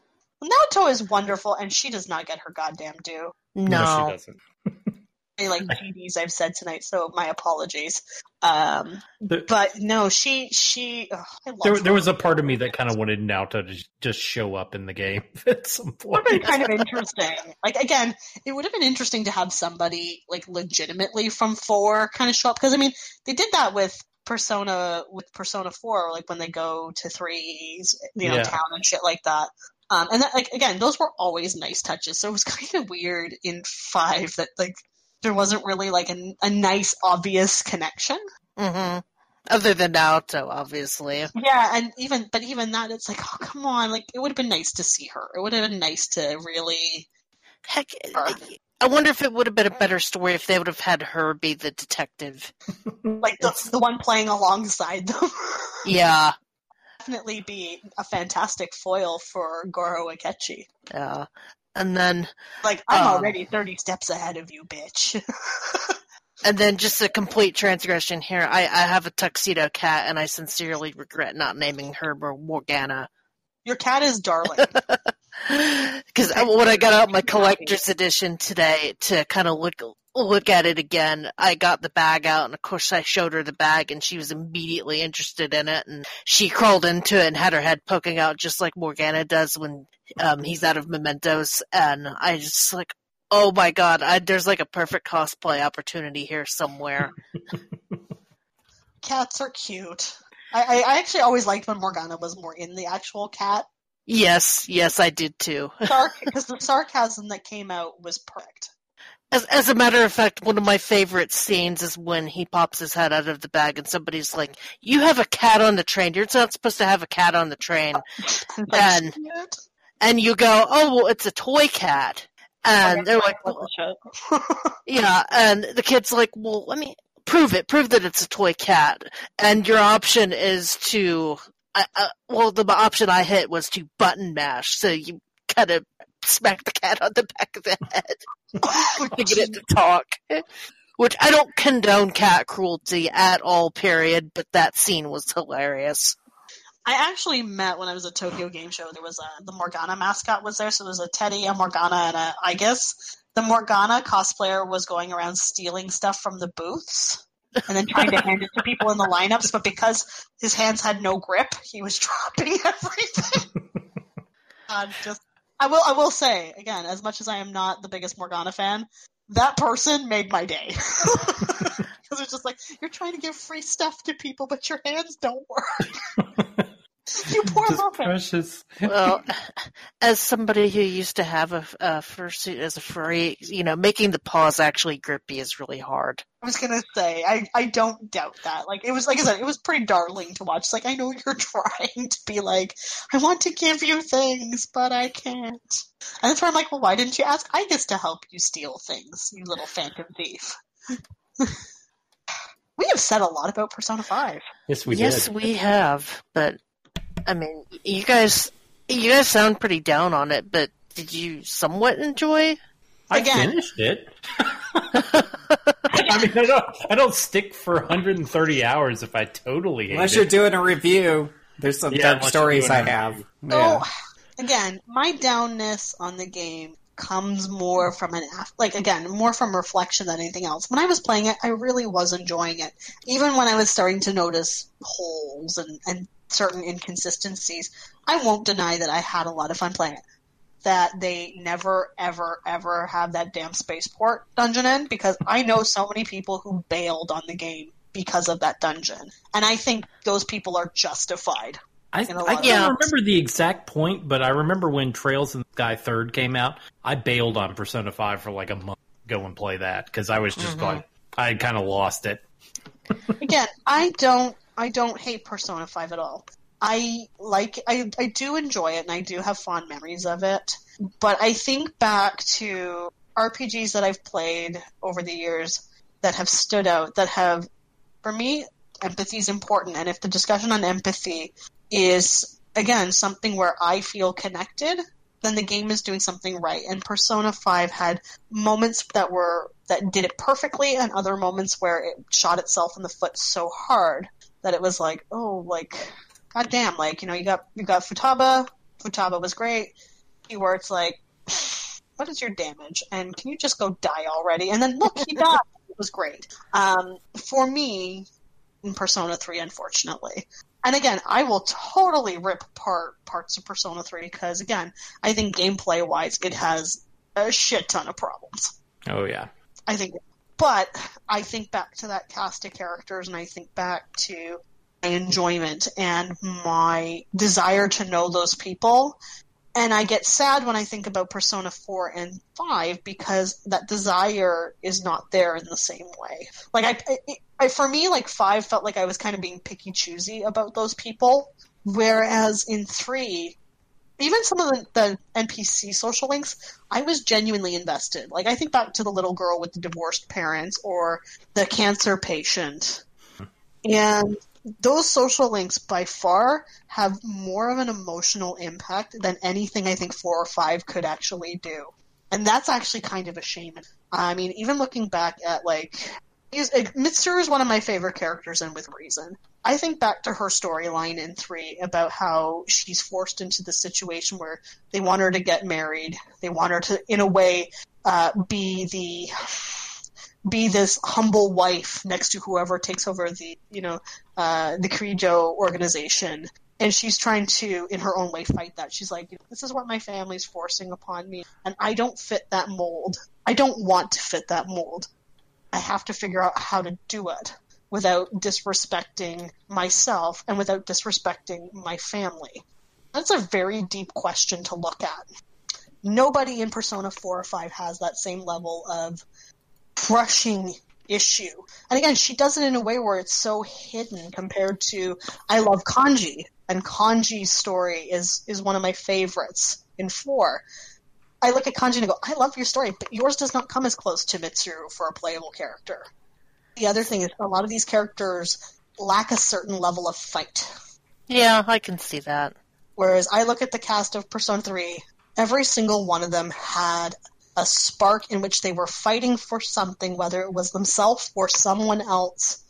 Not selfless people. Like that's the joke of it. I would argue that the characters in Persona 4 are more selfless. Um, whereas in 3 it's selfless if you give me a reason to.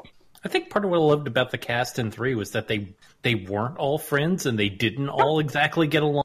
They felt a little bit more real that way. Well, yeah, there's there is that too. I mean, Junpei is a great example of he doesn't fit in at all. No, he knows it and he bizarrely becomes okay with it. Like he kind of in his own way understands that he's definitely a valued member of the team, but you know, he's not going to get into Mitsuru's pants anytime soon. Um, whereas four and five, yeah, everybody kind of like five does this better than four. Makoto, Makoto doesn't fit in. Yeah, how she comes into the story, um, there is immediate dislike of her Yeah. worth, she is doing something that is completely wrong and doesn't doesn't see the degree of how bad it is. Um, and again, they don't trust her right off the bat. So, I mean, Makoto was my favorite character in five, to be fair, and I think that's because she doesn't get it easy the way some of the other characters do. Back to like Ann and Ryuji, and even Futaba to an extent. Um, they have it easier than Makoto does because there there is this weird instant trust as anxiety. They trust her more implicitly than they do Makoto. And that always bothered me when I was playing it. Maybe I've just thought too long and hard. I mean, and again, to be fair, I like me some Ice Queens. So, mm-hmm. again, my bisexual prowess is clearly I want to date the Ice Queen and, you know, get beaten with a whip. But, you know, that's also No. the beer talking. I mean, as for me, I mean, it, it was my game of 2017 when it came out. I, I loved it so much, and I I played through it all the way to the end, and was hooked all the way to the end. And you know, upon reflection, I, I can, de- and upon you hearing a different opinion about about it, you know, I was expecting to come into this show being like 100% good cop positivity, uh, that kind of stuff. And you guys brought up some very valid points. And it, I mean, it doesn't diminish my love for the game any, but I can, I can definitely see where you're coming from with some of these points. And unfortunately, I don't think that, uh, the Royal Edition will be able to address any of these issues unless they're going to like completely redo the game from scratch. no, like uh, that. That's the one thing about hearing the Royal Edition. I, I think that was the first thing I said was like, "Oh, good, we're going to take this really long and bloated game and make it long. That'll fix Yeah. it." think it's kind of bullshit that you can't take your save file from the original version that you have and import it oh in. god, that's just so crappy. Play it all over again. I didn't know that. Shittiness. It, it does. It does amaze me that in the 21st century, you know, 40 years after the NES, growing up with the, you know, growing up 30, 40 years after, you know, growing up with, with where, where, with, with, you know, back in those days, the When we bullet had point on the back. Yeah, we had with the, the bullet point on the back of the box saying this is going to provide you with 30 or 40 or 50. That was a big selling point, right? Because games were, were super expensive back then, and we had all this time as kids. Kids were mostly the ones buying this stuff. But here in the 2119, where 30s and 40 year olds are buying these games, and we all have a huge backlog, and these guys still think that somehow, hey, look, you get 150 hours of story here. Somehow a big selling no, it, for me, it's a huge turnoff. It really, really is. It's one of the reasons why It's a complete lack of respect for, respect for my people's time. Yeah. And it's it's probably the biggest thing that keeps me from putting more time in Persona Five because I keep thinking to myself, "Geez, it took me this long to get through Chapter Two, and everything everything my friends had told me, everything you guys are saying is like it just actually gets worse from here. Like the chapters even take longer from here. No, this really slows down. You're actually going fast right now. And it's like th- that. That's that. No, I, I'd rather no. I'd rather not because I just yeah. I could beat three other faster games. It's kind of crazy that there's no like DLC option here in 2019. I mean, it's one thing when they did this, you know, when they remade a game and they added, you know, stuff to Persona 4 Golden or Persona 3 Portable, and you know they're doing that, and it's a totally different system. It's kind of a different thing where it's, I mean, it's just another Persona, it's just another PlayStation 4 game. There, there's not any reason they couldn't sell you some DLC. You could carry over your save file and play the extra stuff. Well, wasn't the FES version of um, 3 basically uh, like a DLC pack that had the original game and the yeah. edition? It, it was a whole different adventure though, so it really didn't matter. You know, there was there was no point to carrying over so far. It was a completely different Yeah, deal, with the answer deal. being more about again, it's I guess the story as opposed to Minato's, right? So Yeah. if you've already played Persona three, the idea that you can skip and just play the answer outright, I mean, for some people that was a selling point. I didn't like the answer myself, so like I went and I played a little bit of it, and I was just like, oh, I don't, I don't remember liking Aigis enough to care. 'Cause I, I played well, the portable version that had that build baked in. Yeah, And, and, uh, there was the fact that like the second or third fight just killed my whole party outright, and I'm like, okay, nope, I guess I'm not hardcore enough for this. it's one of those things where I wonder, in a way, how well the SMT series is aging, and I actually am going to argue that it's aging poorly. You, you won't get any pushback from me. No, it's and it's one of those things. It's kind of sad when I think about it now because you know I look back at like Saga and Nocturne, and then you know going into Persona Three, and again there was this this spark of originality on the P- with the PS2 games, where even if there was some samey bits to it, something always felt a little fresh and a little new. It's weird because looking at Persona Five now, it's like beautiful ideas. It's almost like you you still have a bit of a swing and a miss. Like I'm I'm probably with you, Kelly. Like if I think back to what came out in 2017, it was probably in my top three. Like no questions asked. But I even think back and I'm like, I was being kind to this, and I think I was. I mean, you know, we had a discussion about Nelke, looking at like I'm going to call it Atelier Nelke. You know, this is that's that's another series where you're looking at this this backwardness. Like there's some good ideas, but it's also going quite backwards. There's a part of me that doesn't even want to Persona Six. I'm not going to lie. I, I don't Because think I you're going to get that wish. And part of it, the reason I don't want it is because I don't think they're going to learn their lessons from five. No. I don't think they're going to learn their lessons from four either. If Well, it it was the takes the, same amount game of time ever. that it took to get five, we won't see it until what 2026. That's fair. I just I I wonder if it's a series that needs to go back to the drawing board. But they don't have any incentive to. And that's the problem, right? It's like a from a fan standpoint of having played it all the way through, got the true ending, da da da da da. I look at it and I'm like, I'm not satisfied. And I, I guess for me, like my my overall conclusion is that Persona Five has there was no satisfaction to the end. You know, I put 80 hours into it, and I kind of when I finished it was like, that's it. That's what I worked towards. And in that regard, like I almost want to give Persona 4 more credit, and I don't like Persona 4. like again, I like Kanji. He is sweet, perfect angel. Chie grew on me in Golden. I hated her in the original version. Um, Yosuke, I could punch repeatedly and feel so satisfied with. Well, every Persona game has one of those. Mm-hmm. But see, I love Junpei. That's the joke of it, right? Is you know, if you look at Junpei, Ryuji, and Yosuke, Like Junpei, I got to where I like really, I really like Junpei once. Junpei's was reportable, the satisfying. female character. Yeah, yeah. yeah, Junpei has a satisfying story. But, like he's adorable to me. Like he, he again, he's my flavor of dumb. Characters that sit in the flavor of dumb category. Lloyd being from Tales of Symphonia is the other one. right? Like it's like, oh, you guys are so stupid. Come here, mommy's gonna hug you because. um, whereas I look at you like Yosuke and I'm just like, flavor of dumb. but you make me so angry. And then Ryuji, it was, why are you such a homophobic prick? and I, like, for me, you know, and that's stupid too because I was fixated on the whole time with him. Like I couldn't. And there was a part of me that just couldn't get over it. It was like, I'm just gonna bench you because you're a homophobe. bench. And then the game's like, you need to use Ryuji. I'm like, no. Why are you doing? I will use Yusuke before I use him. and that says a lot because again, Matt Mercer. Yeah. So, Mister Mister Joshua, because I want to keep things moving. What, what's your take on the game?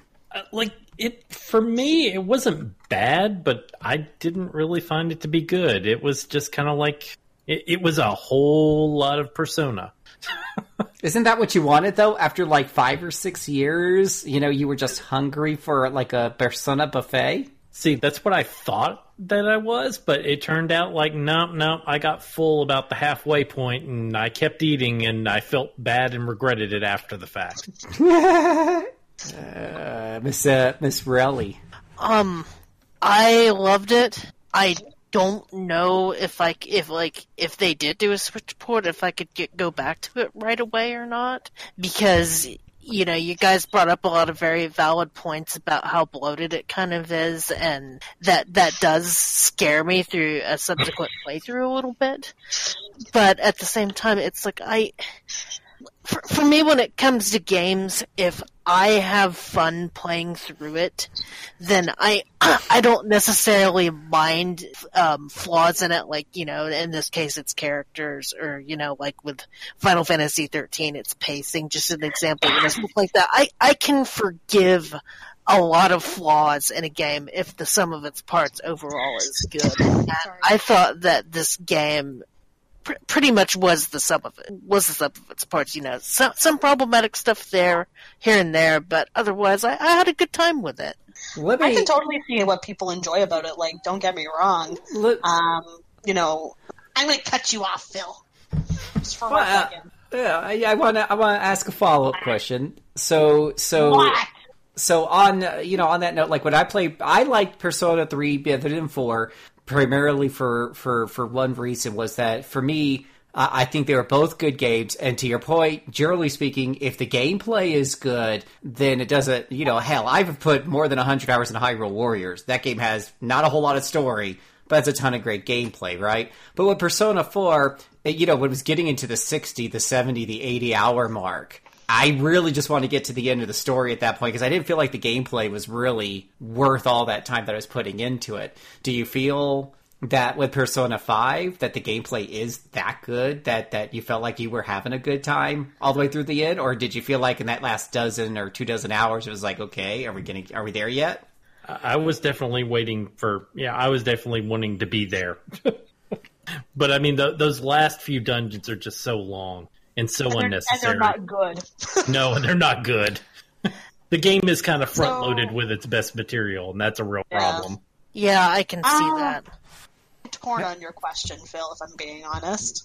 Because one of I think the unfair expectation that Persona 5 gets is that the story and the gameplay should be the same level of caliber. I mean, if, if we're looking at Persona 3 and 4, and people consider those pinnacle of both very good storytelling and very good gameplay, well, surely 5 should have had that. Um, and on one hand, like, I do love that combat system. I do. I really, really do. I love the way the game looks and how it feels. Like, I think back to all the points we made about poor pacing, bloatedness, and those really shitty dungeon designs at the end. It's like, no, that, I don't think this is a go for me again. Like, I, I, I know for sure I am, I'm skipping Royal because I don't think I can go back to Persona 5. I've been watching Scott play it on and off for the last couple of years, and I see the frustration on his face where it's the this is a great idea that is really poorly executed. That, that's the appropriate place. That's like a good pace to play it at. Over a couple of years, here, Yeah. there. He, he plays a couple dungeons at a time, and like he stopped, of course, at the spaceport. I mean, I, I'll uh, be Actually, no. I'll be likely skipping Royal, not necessarily because I had a bad time with Persona 5 proper, but because I don't really want to go through all that stuff again just for a little bit of extra gameplay. And I think their decision not their decision not to have it to be DLC is dumb. I I am with you. I and again, time, right? Time is always an important factor. There's so many games coming out that it's like that I want to play, and when I prioritize a replay, like good reason why I'm doing it, and that's where it's like I don't know in my mind if I can if I will ever prioritize a replay of five. And and that says something because, like, yeah, I can't imagine replaying five either, and I've replayed three and four several times, so that, that kind of tells you where I fall on those games. Joshua, you and I have been a eh. bit of a Debbie Downer on this game. I know, I know, I knew I was going to be. I didn't expect everyone else to be. I, I, didn't- knew I, didn't was going expect to to bring real other people down. The the irony is that if they would have done a Switch port, I probably would be more inclined to play it just because I could bring Yeah, it up because to you can me. play it on the toilet. Yeah, because I, I played most of Persona 4 Golden like in bed right before bedtime because it was the perfect kind of wind down game for me. You know, I, I kind of miss they're not making enough games anymore that are like perfect wind down bedtime games. Mm-hmm. There hasn't been that many. Because I also like to play Vita or play my Switch in bed just to kind of. Well- like a couple day, like a day or something in a game, and like Well, okay, I'm well- good. Could, couldn't you play Nelke in bed? You could just turn the battles on to auto. I had the PS4 copy there, so no. Oh, I I discovered that uh, Phoenix Wright was a good bedtime game. Oh yeah, no, that series is a perfect bedtime game. You know what? We didn't answer an important question. Who is everyone's waifu? man. In Persona Futaba. 5. Yours was Futaba. I knew that. But Joshua, I'm, I'm, I'm a little curious about because, again, with him being a little bit of a Debbie Downer. Hmm, hmm. I'm, uh, Yes. and my mind has gone. It tells you, and my mind has gone blank. It, the uh, the chess queen. Oh, yeah, yeah, the, the Kanda girl. Yeah, I remember liking her. Yep, Yeah, she was but I I liked her so much I can't remember her name off the top of my head. but yeah, Well, I mean, clearly I type. the girl that will beat me in bed. Um, so there you go, Phil. I, I think we've talked about Persona 5 for you. Josh, Sam, I know how you can feel a lot better about Persona 5. Just go play yourself some Agarest for comparison. oh, I've already you know been what? I through don't that, hate man. myself that much. Well, that. clearly you aren't trying hard enough. Those low there, but not enough to uh, to ever play one of the greatest dumpster fires ever localized. A dumpster fire would in- would indicate that it might actually produce something, even if it goes right into the atmosphere, No, it- which it's- is it's still too called- much. It's called some form of like what carbon dioxide. I don't know. It, it's it's hilarious. Be- Warming. Let's be realistic.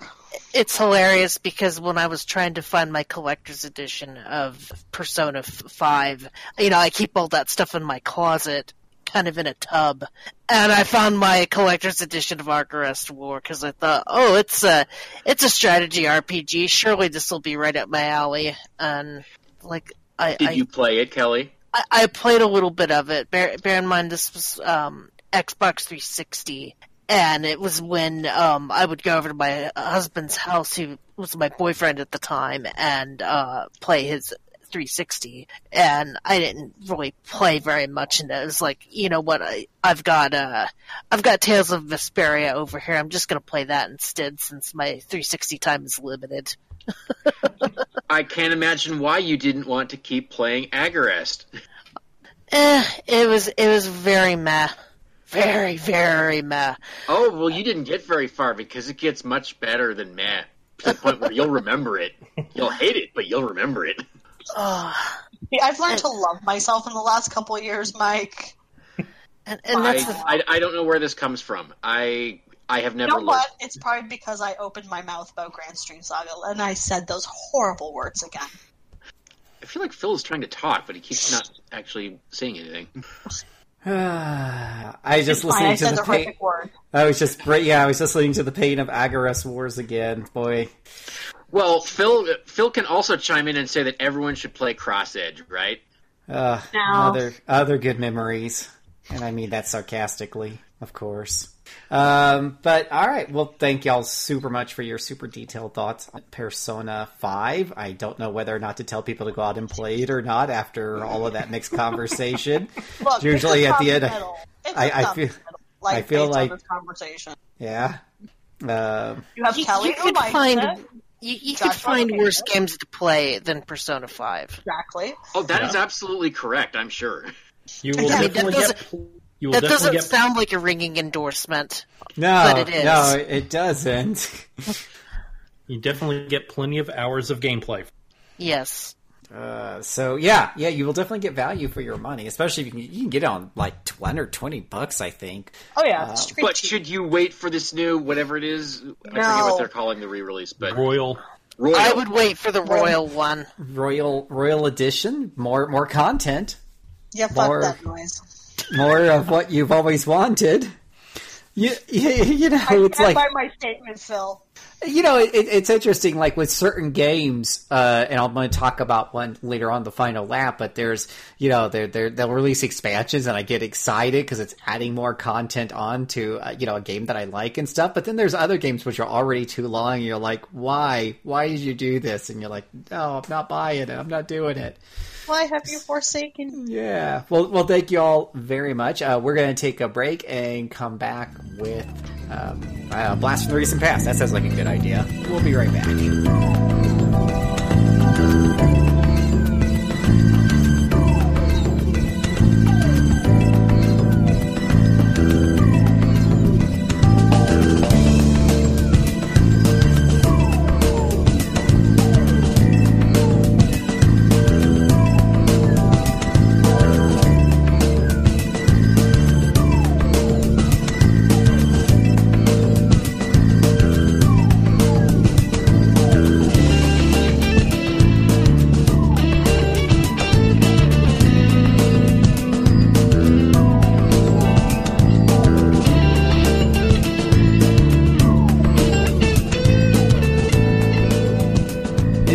The blast from the recent past segment where we talk about a game or two that came out a couple years ago and tell you whether or not you should uh, pull it out of your backlog because you never got around to it, just admit it, or you should just forget about it. And the first game on the list that I have today is Operation Babel New Tokyo Legacy, released on May 16th, uh, 2017. I am drawing a huge blank. Uh, who made this? Um, it was the same people that did Demon Gaze. Experience?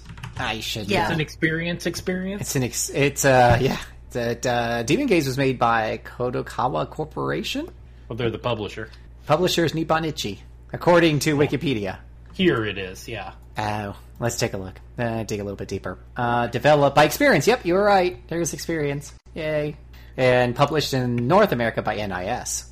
It is in my pile of shame, unfortunately. I picked it up because I really liked Demon Gaze and wanted more of stuff like that and just never got around to it. Well, let me tell you, it's a good one never to get around to. Oh! yeah, you know, Operation Babel. I, I remember. I think isn't that the biblical? There's a biblical story. The Tower of Babel was the whole thing about causing lots of confusion because that's when we got all the different languages and stuff. Um, Well, Operation Babel does its best to confuse you because. So let, us just well, first of all, it's a dungeon crawler. You mentioned Demon Gaze, uh, same people, um, and I love myself some DRPGs. Boy, do I love a DRPGs. Um, dungeon crawler, you put together a party and it's it's going to have a deep. It does have a deep party creation system uh, with uh, with uh, where you'll want to build a balanced party and pay particular attention to your stats. Uh, like a lot of these games that have been coming out over the last five or ten years, at least the ones I've experienced, they don't do a great job explaining to you exactly what those stats do. So if you're like me, you're going to want to spend a little bit of time reading an FAQ so that you know exactly what it is you're building, because you're going to need every single edge you can get because like most DRPGs, uh, these games get rather hard rather quickly. Um, but Operation Operation Babel, uh, you know, I, I did you did you like uh, Demon Gaze? You said you liked it, right? Did you want it more, right? I liked it, but it was also very, um, very obtuse. Mm-hmm. Like Yeah. how so exactly? Like give us an example with what was obtuse about it. Hang on one second. Um, what was obtuse about it? Let me. Th- I'm trying to remember. It's been so long.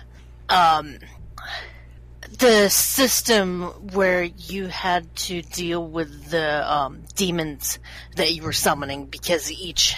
I think at the end of each maze, you captured a demon that you could summon to basically do like massive damage to bosses and stuff like that. And I remember that last fight, it took me like two or three tries to get through it just because that mechanic was just so so hard to understand. Exactly. No, it's a great example, uh, and Yeah. like an example that comes to my mind is I wanted to build uh, a two-handed fighter ranger type of thing, right? Uh, but when you're dual wielding, there's different rules that apply. And is should I focus more on strength or agility? The game never really explains how the statistics, you know, drive everything. So I go and I look up online where someone demonstrates that you got to get agility up to 25, but no more. Because after that, there's there's there's no there's very little return, um, and the rest goes into strength. Like, how would you know that 25 is the magic level? Because every level you get one point to put into something. Um, so how would you know? How you know like? But you could have wasted points, and then your character would be ineffective. And those bosses in the last quarter or so of the game are not easy. So you know that that that's kind of you know it isn't that- that's kind of standard with DRPGs. It doesn't make them fun. You know those elements don't make them fun. But uh, but uh, Operation Babel takes that idea and ratchets it up to thirteen because uh, yeah, it's throwing all kinds. So I mean, you know, uh, you compare it to Demon Gaze. Demon Gaze at least has strength, intelligence, agility, like standard, you know, definitions and terminology. Whereas Operation Babel just starts throwing out terms left and right at you that just make no sense. I mean, aside from the fact that they're trying to define it within the world, but they don't do a great job of defining it uh, those terms. And then you add that to the deeper game mechanics is throwing out. And, you know, as you're working your way through these dungeons and dealing with one boss after another, uh, and dealing with the uh, different systems and the class system and the crafting system and all this stuff, it gets overwhelming very, very quickly. Uh, and you're good again, like more than probably any other DRPG I'd played for a while. You're going to have to spend a lot of time in an FAQ or on a website just reviewing this stuff because it's just mm-hmm. insane. And for me, I don't. I understand getting into dungeon crawler games. I've got to spend a little bit of time looking stuff up, but this takes it to a whole new level that I did not find very enjoyable. I love the art style. I love the art direction, and I love you know, hey, dungeon crawler and, and stuff, and and and I want my dungeon crawlers to be deep. I want them to be you know like party building should be strategic. It should be something that requires thought and planning. But when you're you know the foundation that all this is built on is using terminology that doesn't make sense and interlocking systems that are just complicated for the sake of being complicated, it's it's a bit frustrating and it takes away from the fun. So that I yeah, just I can. I wouldn't rush to I it if I were see. you. I, I I can see that. Um, I mean, I I like it when when I'm playing a dungeon crawler. Sometimes I like it when people that are smarter than me have figured out all the nuance that you could just go look stuff up and just breeze through. You know, make a super party and breeze through the game. But at the same time, I also like being able to. Um, you know, figure that a lot of that stuff out on my own, and when it's so obtuse that you can't figure out a lot of that stuff on your own, I, I can see how that's frustrating. Yeah, and here's the thing: like on the Vita, where I played it, there's so many other good competitors. Like, I mean, I would, I would definitely choose Demon Gaze while it's a bit obtuse. I think you can, you know, eventually figure a lot of that out through trial and error. Um, you know, even Stranger of Sword City, which you know has its problems. Um, and then there's Demon Gaze too, which I haven't gotten to, but I've heard. Uh, yeah, and that that one I played, and I think it's from everything I've heard about this game and Demon Gaze too. It seems or Demon the original Demon Gaze. It seems like they ironed out a lot of the issues in Demon Gaze too, and that's kind of like the best one of that bunch. Yeah. So there you go. That's uh, that's our first one. Our second one, so we'll keep on Our first one is recommend play a different game. play a different game. Wow, exactly. Let's see if we can do better with uh, Pyre. This was developed and published by Supergiant Games, uh, released in, on Microsoft Windows July 25th, 2017, uh, and also on the PlayStation 4. Uh, this is an action sports RPG experience. We don't say that too often, right? We don't throw the word sports in there. But, but but Pyre is definitely that. Uh, first of all, it, while I'm talking about this, if, if you're listening to this and you're not driving a car, you're listening at like a work desk, pull this game up and look at the screenshots. Just put in Pyre screenshots into Google. It's it's a gorgeous, gorgeous game. The art style, especially if you're playing this on a, a nice monitor or TV screen, it, it, it's just it bleeds color. It's beautiful. I just really, really fell in love with the art style before I even got into the game. But uh, thankfully, uh, the other parts of the game hold up as well.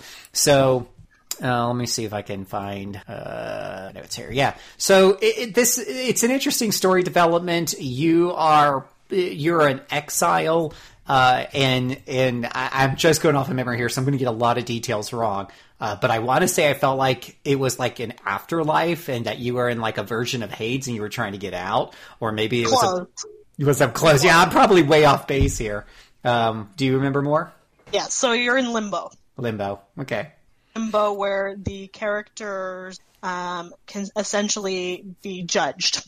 Yeah. So part of the reason you play sports ball is because sports ball is the only way to find out uh, if your soul is made to go back to the real world and that your death was in fact a mistake, or you keep playing sports ball till eventually you kind of go to the afterworld where no one gives two shits about you and you're probably a bad person. Mm-hmm. Like, so I was actually the reviewer for this and uh, it's hard to believe I, I, haven't been on backtrack in forever. So I'm going to actually read because I'm really, really proud of this one bit I wrote in my review. I, I pretend I'm clever, but in this case, here's how I describe Pyre. It says, Pyre is essentially the high fantasy version of Space Jam. Only the reader is not Michael Jordan, and no one from the NBA had their power stolen, yet the team has heart, soul, and is made of a bunch of ragtag misfits it's easy to root for the little guys. Hell's yeah, apparently I can write.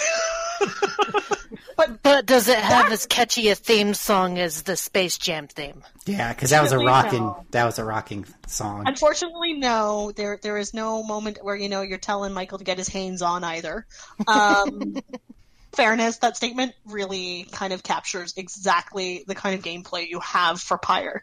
Your characters are a bunch of misfits you are essentially trying to give them a path to salvation by playing basketball. Borrows rules from basketball. The to way, the point where like the, it's it's it's like a three on three basketball game where you're kind of maneuvering your characters. You're trying to ensure that the enemy side is not dunking their ball into your net.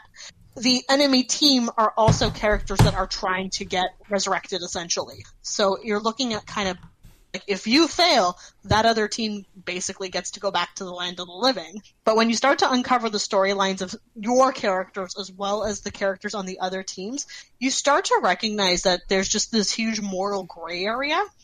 The game very fascinating. I mean, not too many sports titles have really good storytelling, and yet as much as you are a faceless entity as the player, your teammates all have such fascinating stories that all of them up. No matter how much you want to, you're only limited to a certain number of characters that get to basically exceed the right and go back to the land of the living. As long as you win, to heaven essentially, right? So you have to actually also play carefully because, for example, you have tank characters, you have speedy characters, and then you have um, some that are kind of in the middle, like that are kind of the best of both worlds if you send up all your tanks, for example, you're you're kind of screwed for battles that happen later on, and vice versa. Like you can still have matches completely where maybe you don't have a heavy and you only want to use like the mid range characters. There's different strategic ways to play the battles, but it's thinking about do I send my best player because they deserve to go to heaven, or do I keep them on my team and selfishly um, force them to stay even though they don't want to? You know, I hate to say it, it almost kind of sounds like the same conflict you had in Valkyrie Profile. It is exactly like Valkyrie Profile, which is probably why I loved it so much. um, because and it and that's just it. This this game is incredibly reminiscent of Valkyrie Profile in a lot of ways, from the dilemma of who do you send to heaven to even just the kinds of characters that you have in terms of like their stats and the abilities that they have and the fact that you can kind of in a weird way overkill in terms of uh, combat move. Like every character has a couple different kinds of specialty moves. Um, they can only be used after like a certain charge. So once you've charged it up, you can use it, and then obviously you've got to wait till the the cooldown before you can use it again. So you have to play strategically. The Valkyrie Profile has a similar kind of vibe in that, yeah, your character is stagnant, but you don't want to use overkills right away in hopes that like I'm gonna kill everybody because you also can get smushed really easily by playing all your best cards right off the bat. So it's a, it's a good game and it's definitely one that even if you're not a sports fan, it's pretty easy to pick up and play. Like good old editor in chief Max Storm, I will never forget.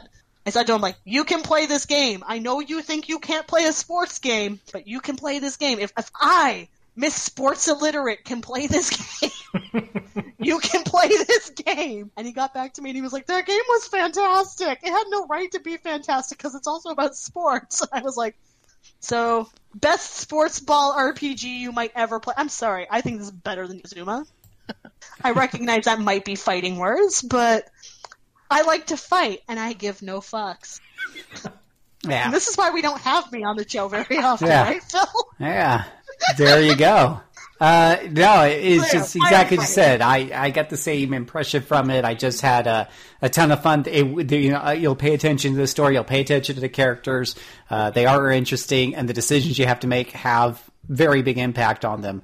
So it is definitely worth you know paying attention and, and thinking carefully about your choices. And like you said, there's a lot of gray in there. It's not a ton of black and white. So you really have to think you know carefully because uh, you know they're going to have consequences. Um, and the, the the the combat or the sports game or whatever you want to call it, just a blast and very intense. Like, for, especially for a, well, for me, it's a single player. I don't know if there's a multiplayer version, but the single player, multiplayer. yeah, just playing against the computer, it it definitely had me, you know, paying full attention and doing my best uh, to get that ball in there. Now, there in the single player game, uh, let's say you fail, you know, and you lose. What happens then? Want to know? I can tell you. Yeah. The other team ascends. So if you if if you lose a a basic round, like basically like your competitive rounds that they have in good old sports, I guess, not much consequence happens. It just puts you at a bit of a disadvantage for when you go to the right. The rights that happen essentially are like your finale between you and whatever team manages to make it there as well. It's whoever wins that gets to ascend to heaven. You get to make a choice as to which party member gets to go and vice versa. If you fail to send someone in exchange. So again, every team is going to end up losing a player in the process of it. It's just there's only so many rights. So as you do them and whether you succeed or fail, you're essentially losing a spot every time. So if you fail, you just lose out on potentially sending one of your own teammates up. And you get bonuses for sending them up, if I recall correctly. Like, you'll get like storylines later on where it's like, hey, you sent so and so, here's how they're doing on Earth. They're being like pretty awesome and not, you know, mugging people or stabbing them, which is fantastic Mm-hmm. Splits are actually pretty nice. Like, um, there's one about a guy, if I recall, where like he went back to his hometown. He was known as a thief, and he kind of changes his ways entirely. He's like, you know, I've now been given the courage to fight for myself instead of having just to fight for food. And it's like, oh, Muffin, you learned something. Proud of you. Like I recommend Pyre 100%. It goes on sale quite a bit too, but Supergiant Games has yet to make a bad game in my eyes. Um, and I think Pyre is a wonderful testament to how creative and experimental games can get, and how can be in a lot of ways. Yeah.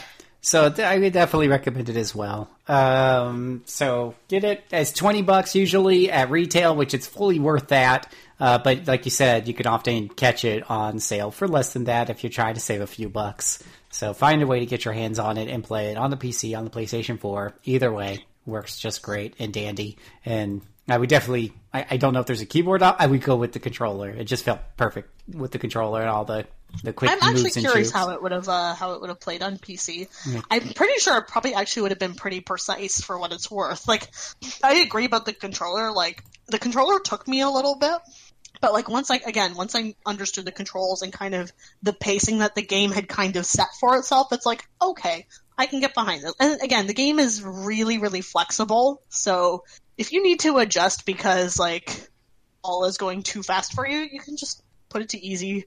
Again, you can also put it so that you're just really enjoying the story. Obviously, that's not as fun, but you know, you have options. It's not a game where it's like you are stuck on this difficulty, good luck, sucker, sort of thing. Exactly. Alrighty. Well, we're going to take a break here and we'll come back to wrap this up with the final laugh.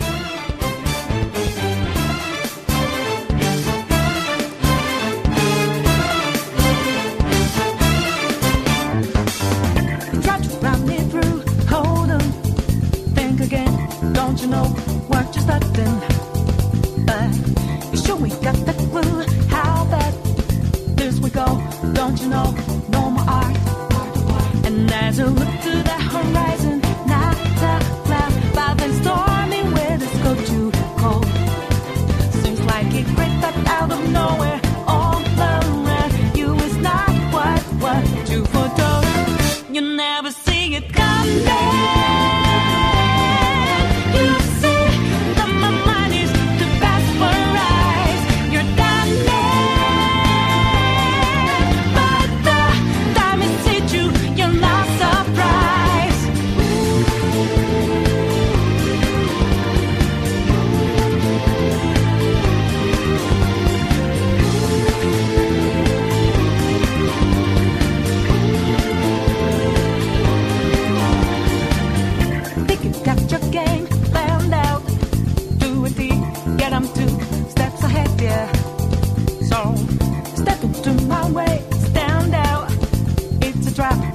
step,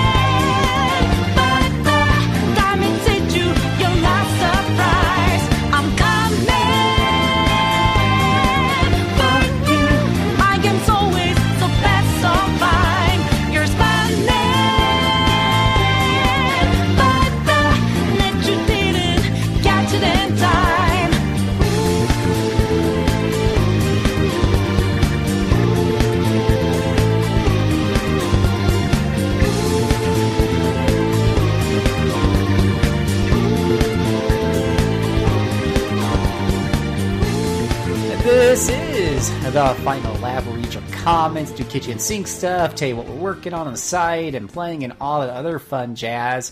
Our last show was Backtrack uh, number 204, A Link Goes Wild, and we had a couple of comments from from a guy, a new guy, Platinum 3. Yeah, he's kind of like one of those trolls. He just trolls us. He says, JC Servant, looking for something to play on your Switch? Something that will scratch that turn based itch? For a game during your trips eh, you might like best, I highly encourage you to try SteamWorld Quest. No need to leave this one half complete in shame. Even you might be able to complete this 12 hour game. Fast paced battles with cards drawn from a deck, auto saves so you don't have to wonder, save points, what the heck. Just my two cents, but I think this game you should dive. I reviewed it for the site and rated it a 4.5. Oh, Such a clever nymph. It's- it- somebody, somebody clearly had time on his hands. Um, and- Someone needs to give him some worse games to review. He's obviously got plenty of free time. yeah, yeah. I, Kind of thinking the same thing. But I remember when I was a new guy, I had to review a bunch of bad games and played Cross Edge and stuff. He also said, The "Good." fact To, that you remember that is is depressing me, Phil. Oh my Please gosh. Don't bring that game up ever again. Oh, what You about had Doke- how many years away from it? what about Dokapon? Kingdom or Dark Spire? They scarred my soul, Sam. I, I think Josh had it worst last year between uh let's see what was it, Witch and Hundred Knight two and um, Metal Metal Max. Max, Xeno, and uh, Little Witch Academia. Yeah, that was pretty Yeah. bad trifecta. He said, uh, good. He also said, gl- uh, good to hear. Uh, Puzzles and Dragons plus Mario and whatnot is good. Picked it up used from GameStop for ten dollars for my son, and he didn't enjoy it despite his love of the iPad version of Puzzles and Dragons. Now I'll have to give it a try based on your positive comments. So yeah, I haven't uh, I, haven't put more time into it. I'm on World Three, and it feels to me that it gets pretty grindy um, because things get really difficult really fast, and it, it's it, uh, it seems like to to be able to progress forward. I, I really either need to get very very lucky on some of these matches, or I just need to level up my team. And it's it's a pretty grindy game. And guessing since uh, what's underneath the hood is essentially a cell phone game, uh, that probably shouldn't surprise me. It just surprises me that it's already happening in World Three. I hate to see what World Six, Seven, and Eight look like. Um, but uh, I, I like the gameplay enough to where the, the grinding wouldn't be a problem. But it, it's just it's kind of time consuming, and I got a lot of other things that I want to get to, so it's kind of on the back burner um, for now. But I mean, a 12 hour game, I mean, SteamWorld Quest being a 12 hour, I will definitely take your consideration. I have some travel plans, and uh, I do have another game for Mr. Alex that I need to uh, put some time into first. But if if I get done with that, I might go ahead and just dive into uh, SteamWorld Quest. So thank you for your comments. You can always leave your comments uh, over our website. Just you know, put them right there. Uh, always leave your comments on the latest show that's been posted, and we'll be happy to read them here on the air. You can also hit me up on Twitter, my JC Servant. You can shoot me off an email, jcservant at rpgamer.com. Since I'm actually checking that again, since I figured out how to get it to work, uh, you're welcome to do that. Uh, let's see here. Speaking of stuff, that's not a segue, but I'm making a segue. Let's do our round table. What stuff are you guys working on, playing, doing, and whatever have you? Uh, let's let's let's go with uh, Miss Returning from the Grave. Oh, I love it. Right? Like it's like we resurrected you. Yeah, Phoenix. Yeah, totally. We brought you On- back. Necromancy. on uh, fucking squat. Yeah. Oh, so you guys, you guys clearly missed me and my potty mouth.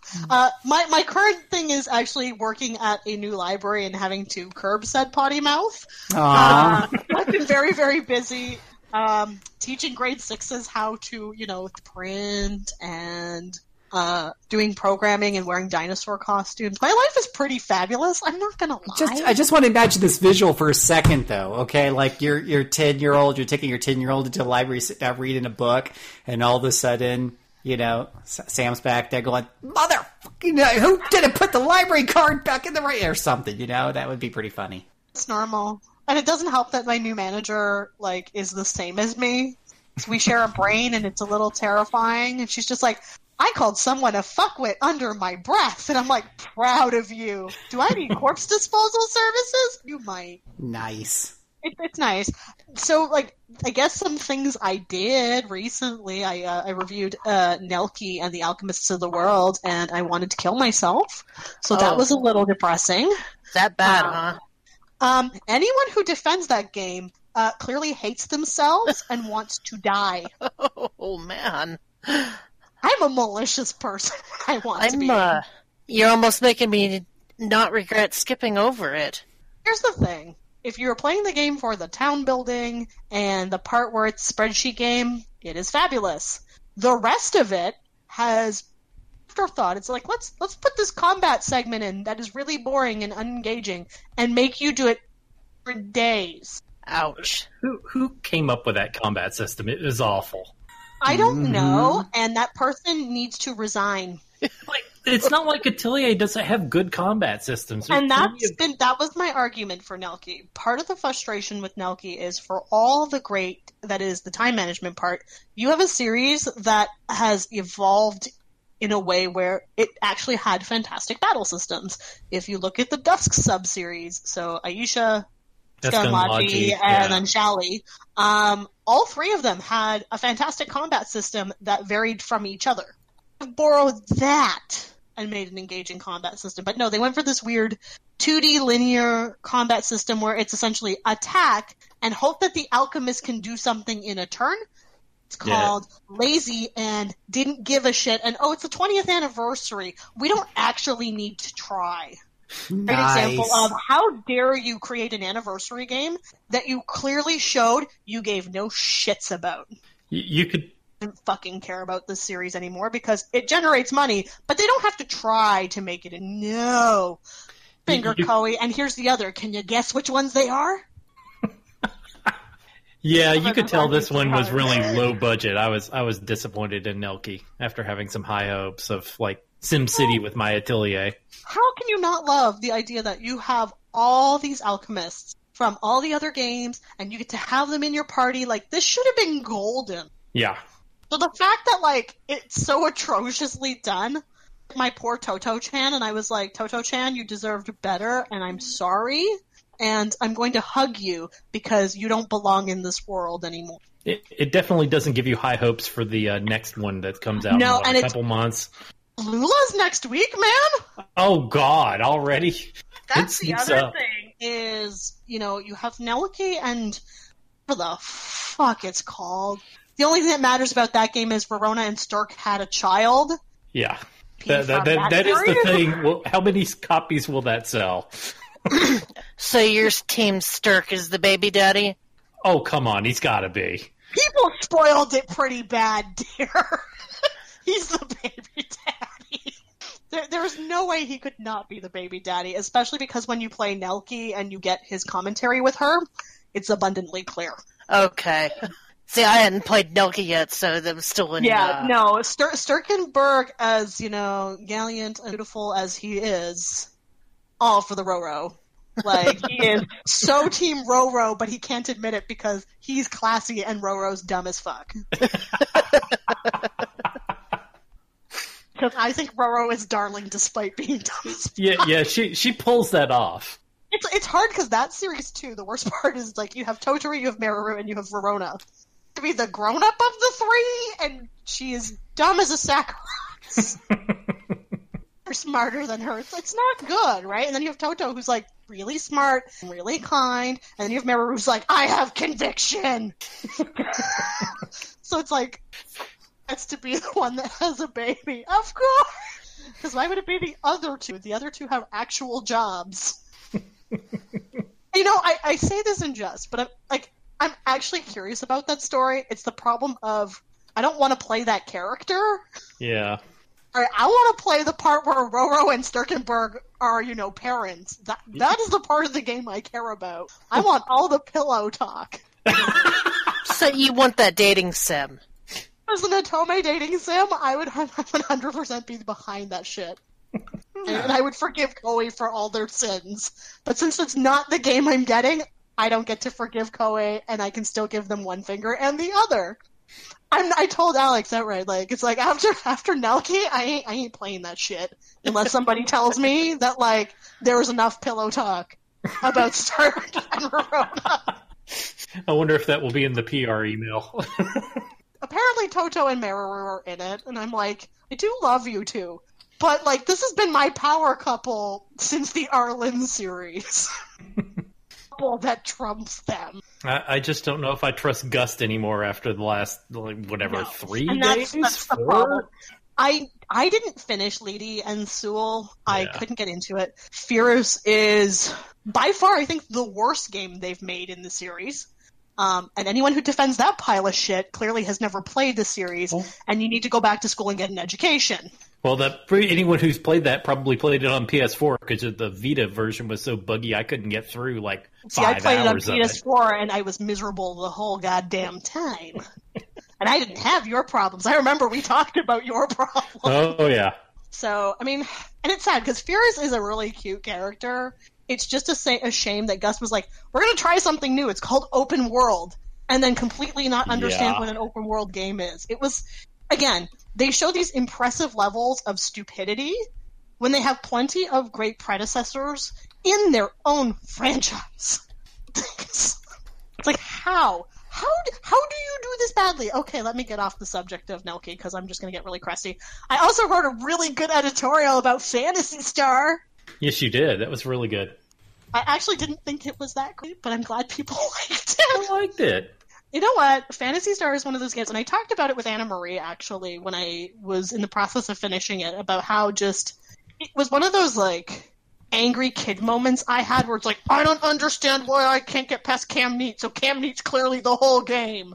You magically get past it somehow in ages, and it's like, there's more game, it's real. It, you know, it's funny you were playing this because I've been playing it on and off too. It's been kind of my exercise game. So uh, I, I tell you, I love the music at the beginning. Sometimes I'm just, I just leave it. Da, da, da, da, da, da, da. yeah, See, I my first experience with Phantasy Star One was the GBA collection with all the bugs and. I the li- fun. actually like that version. I Yeah, didn't I- prefer that either. See, I thought you had a save bug that really screwed you up. That was it. So again, I still believed Camineet was clearly the whole game, even with that version. Oh my god! But that was a really fun editorial to write. It was on my brain for a while, and it's just one of those games that, like, I think especially with this ages version, I think it's actually worth going back to and kind of seeing how far we've come. I mean, when you think about it, Phantasy Star first RPGs that not only was pretty stylized, but like graphically was quite powerful. Like if you look at those dungeons and just the way the brickwork looks, the way the chests look, like there's a surprising amount of detail to a lot of. Yeah, I, I, it's like I, I couldn't believe that a mega, not a Mega Drive, um, Master System game could look that good, and it's like no wonder it was. um, Of course, I don't think it ever did better than the NES back in the day, but man, it it certainly gave it a run for its money. Exactly. No, I'm I'm 100% with you because you know graphically, and this is my controversial statement for the evening. Oh wait, most of my opinions have been controversial. Uh, I would argue that Phantasy Star One, like just hands down, far more gorgeous than Final Fantasy One was. oh Yeah, yeah, yeah. yeah, yeah. Anyone who disputes that clearly hasn't been paying attention to video games long enough. Oh, I'm that asshole. But no, And- I, it is. And, and uh, don't get me wrong, I love me some Final Fantasy, but yeah, it it blew it out of the water. Mm-hmm. And I, I like the fact that with the Ages version, you get the better music and not the kind of garbagey, not FM synthesized version of the music as well, which that, that makes such a difference. Well, there's Well- between that and the map, like just having that map. I'm sorry, that is like a big. Yeah, that's changer. huge. Yeah, that definitely. especially for people like me who are like completely directionless. Like playing a game like Phantasy Star, where it's everything is really hidden to figure out what your next objective is. Like it was a hard game to play as a kid, especially also coming from Final Fantasy, where Final Fantasy was, um, in one sense, very good at pathfinding for the player. Oh, hey, this is the next objective you need to hit. Whereas Phantasy Star doesn't even freaking tell you. You basically end up in Camineet and you're like, all right, Alice, figure out what you're doing next. And you have to like talk to people, and the people aren't necessarily that helpful either. Yeah. Worst as a kid, and that's partially why the editorial kind of came to be. It was like I was so frustrated as a kid because I'd be like, I'm not this stupid, and yet. Where am I going? What am I supposed to do? All I know is I gotta go kill Lassic, so where is that asshole? I think that's I, how I I love this explained it to trend of companies too. like remaking these old games, doing you know they're not remaking them totally from scratch, but they're doing enough to make them much more palatable to a modern audience. Absolutely. Much more accessible. Yeah, yeah, Yeah, Oh, we'll see like, if- Phantasy Star 2 that way as well. yeah. yeah. No, Games def- like definitely worth checking out. Uh, the maps help a lot and stuff. Uh, there's still going to be some things like if you're like me or you're not good at puzzles and, and figuring things out and checking everywhere.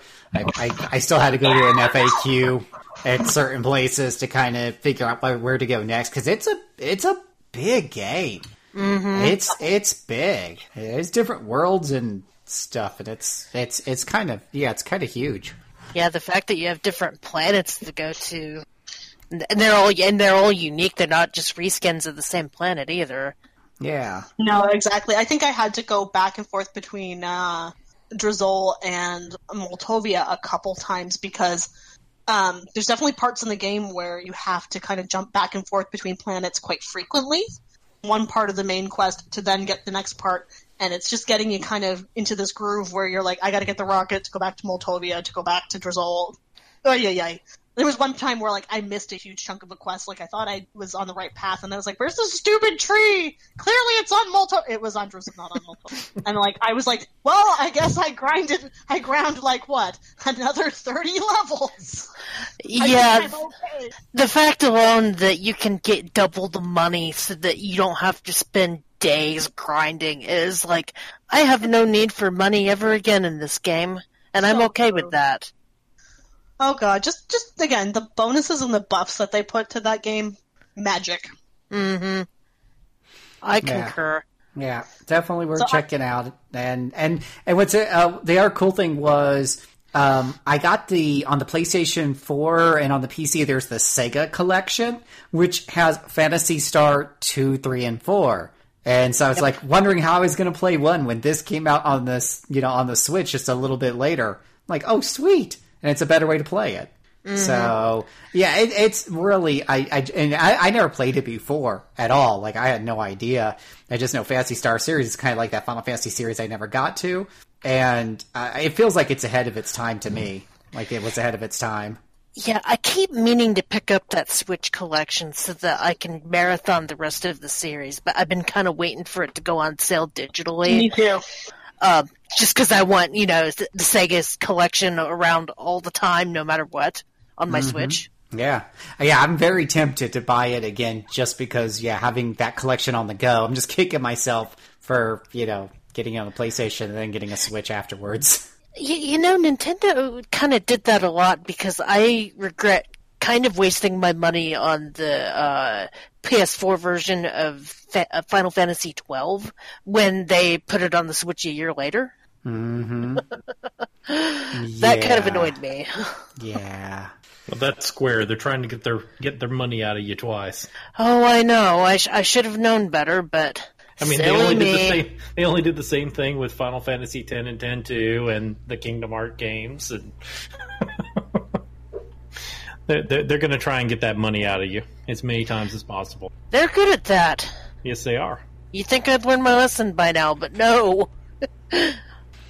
Anything else, Miss Sam? I want to hear what other people have been playing. People who have time for video games. I know. I, I don't know who those people are. Are they on this who, call? who are you, right? who are we playing video games? Well, I think we just heard our next volunteer. Got voluntold. You got Uh-oh. volun, yeah, voluntold. I got voluntold. Uh oh. Uh oh. Yeah, I'm not playing. I haven't been playing that much lately. No, no, you you raised your hand saying you, you, Yeah. I want to hear about all the games you're playing now. I, I did finally finish Marriage after that that being a long, long ordeal. I think I put like 65 hours into that game, something like that. Lord help. That that is, I imagine that's sixty three hours too long. Uh, yeah, pretty much. Uh, th- if that game had been over in 15 hours, 20 hours, like fine, whatever. But oh man, it just kept going and going and going and going and going and going. And you couldn't fix it by going to the easier difficulty because you had to grind up like uh, you had to uh, raise affection levels. And so you had to do that by doing lots and lots of random encounters. So, you know, like you could turn the difficulty down, but then you just had to do lots of really mindless, uh, you know, encounters. Just, oh, no, bad, bad. Ah, that's over. I need to sit down and write the review. Um, trying to find the motivation to do that. Since I finished that, I've, I've, I've been playing some, uh, the, uh, like palette cleanser, play a better game. I played, uh, South Park, The Fractured But Whole. Ooh. And I really liked the first South Park game, uh, Stick of Truth, back when that came out. God, that's probably been four or five years now, something like that. and uh, like so Fractured But Whole, i think it's almost two years old now too like it's good but it hasn't quite clicked the same way that stick of truth did and i don't know if that's just you know if that's the subject matter maybe i'm not quite as into uh, the you know superhero movies as the thing as in, instead of fantasy like the first game was or maybe it's just as my cat jumps into a Sorry about that. My cat decided to jump into some bags and go tumbling off the island right then. Um, um, I, I don't know if it's, uh, you know, just like I'm not as into superhero movies as I was into fantasy stuff, but or, or maybe it's just like you know the the new and novelty of having South Park that first time was really cool, and then the the second time around is just not quite as cool. But it, it, it hadn't it just hasn't been clicking quite as much this one it's fun but it's not quite as good as the first time around if that makes sense Yeah, I can see that. The excitement's gone Fair statement. I so I really did enjoy it, uh, even with my crazy superhero comic background. But there's the combat system was definitely something I did not enjoy. yeah i'm not crazy not as crazy Combat- about it The combat's missing the like bits of Like- what Stick of Truth had. yeah the first yeah stick of truth like had a it had a good like flow to it in the combat like it moved along it had a good pace and this one's just a little bit you know it's a little bit and it's weird because i usually like tactical stuff but this is just kind of like too slow Yeah, it's it's slow and it's it's one of the things where I don't know how far you are, like, but there's some battles later on where, with the way that the grid is set up, ugh, kind of puts you at a disadvantage at times. Yeah, that happens. I'm I'm pretty close to the end. I think I'm I'm I've got a few bosses left. Once once I get some, I did thought some of the like humorous moments were pretty good, like um, during the um, the homeless area, oh yeah yeah yeah homeless people, and uh, when you go to SoDoSoPa, yeah the soda all the stuff from some of the later seasons in South Park. Yeah. those are pretty great. And again, anytime Randy appears is just always Oh, that's always great. Ra- Randy uh, sending you on the quest to find out who's keying his car at night was pretty good. Yeah. I, it's like I love I love Randy. I, I, as much as I'm not a big South Park nut anymore, Randy was just stupid shitty.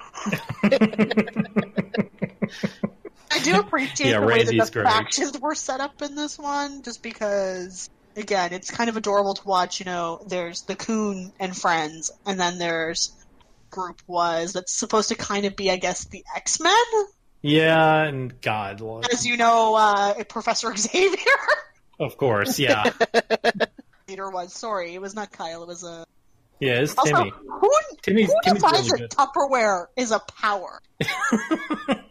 Dearly, Token is Tupperware man. Yeah, that's good. with Tupperware. How's it going? With the power of Tupperware. I love his special ability where he turns into like a big mecha made out of Tupperware. Hey, you could theoretically be indestructible if you had that power. I think you'd survive a nuclear holocaust. Yeah.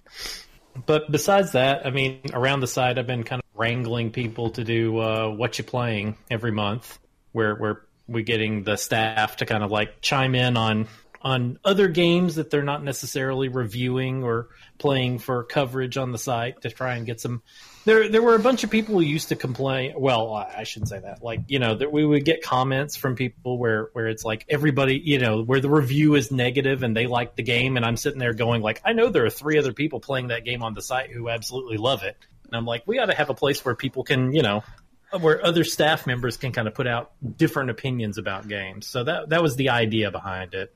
So and we've been last doing. month was nothing but Nelke hate. Yeah, there was a whole lot of there was a whole lot of people being mad on Nelke last month. Nelke or angry and spiteful. Well, oh, wait, varying only degrees one there. person. Only one person had finished it, I think, at that point. Me. No. fairness. Actually, no. I think Anna had finished it too. Oh, that Anna had finished it. Yeah, I I, I fell off on it. I- Yeah, and I was like, no, this is garbage. Yeah, I've had I've had that disagreement with Anna before, where I thought it was garbage, and she she's has like, more "Ah, it's patience okay." than I do for things, She okay? does. She does. I wish I had her level of patience, but I don't. I, I wish I had her level of patience and her time to play games. her speed at games. I am very envious of that. She'll tell you she plays slowly, which I Call BS, Anna Marie. Yeah. Call BS. I remember. Call out. I remember one time I was doing uh, what was it? Uh, one of those. Um, one of those King's Bounty princess games, uh, the King's Bounty princess, whatever. Anywho, it, it, it's a Heroes of Might and Magic game, which are turn-based board games, long affairs. And I had I had to start over and over again because I would get like 10, 20 hours into the game, and the, the monsters and everything were just too hard. But I was supposed to write it up for review as a review copy, and you're supposed to beat it. I, and I was like, man, I was feeling really down on myself because I was like, have, I gotten bad at Heroes of Might and Magic games? I'm usually pretty good at these, but I, I was getting nowhere with it. And she comes along and she's like, hey, are you done? Are you going to be doing that for review? Because I don't want to step on your toes, but if you don't mind, I, I want to go ahead and write the review. I'm like, what? You're done with it already? She's like, oh yeah, totally. Like, how did how did you do that? I said, how did you get past these monsters and this boss and whatever have you? And she's like, oh, I just used to code. What? Oh, there you I didn't know that was an Oh, but but. Uh, but I mean, she could, she could, she could, like you said, she could blaze through games with or without the codes. Like, yeah, I'm totally jealous because I'm horrible at beating games. I am so slow. I'm very jealous of that ability. Yeah, that, that's why anytime you know Alex is like, "Hey, does anybody? We got some review codes. Does anybody want to read this?" I'm like, "I'm the if you got nobody else, I'm like the last person on your list because it's going to take me a month of Sundays to to get halfway through it." Shoot, anything else? Nah, that's pretty much it. Righty. Well, I think that leaves uh, somebody. There's someone Red Rock quiet. 360, 963. That would be me. Miss Relly. My, handle since high school. Too devoted to it to change it. It totally works. What's new with you? Well, um, I've been kind of between games a lot recently.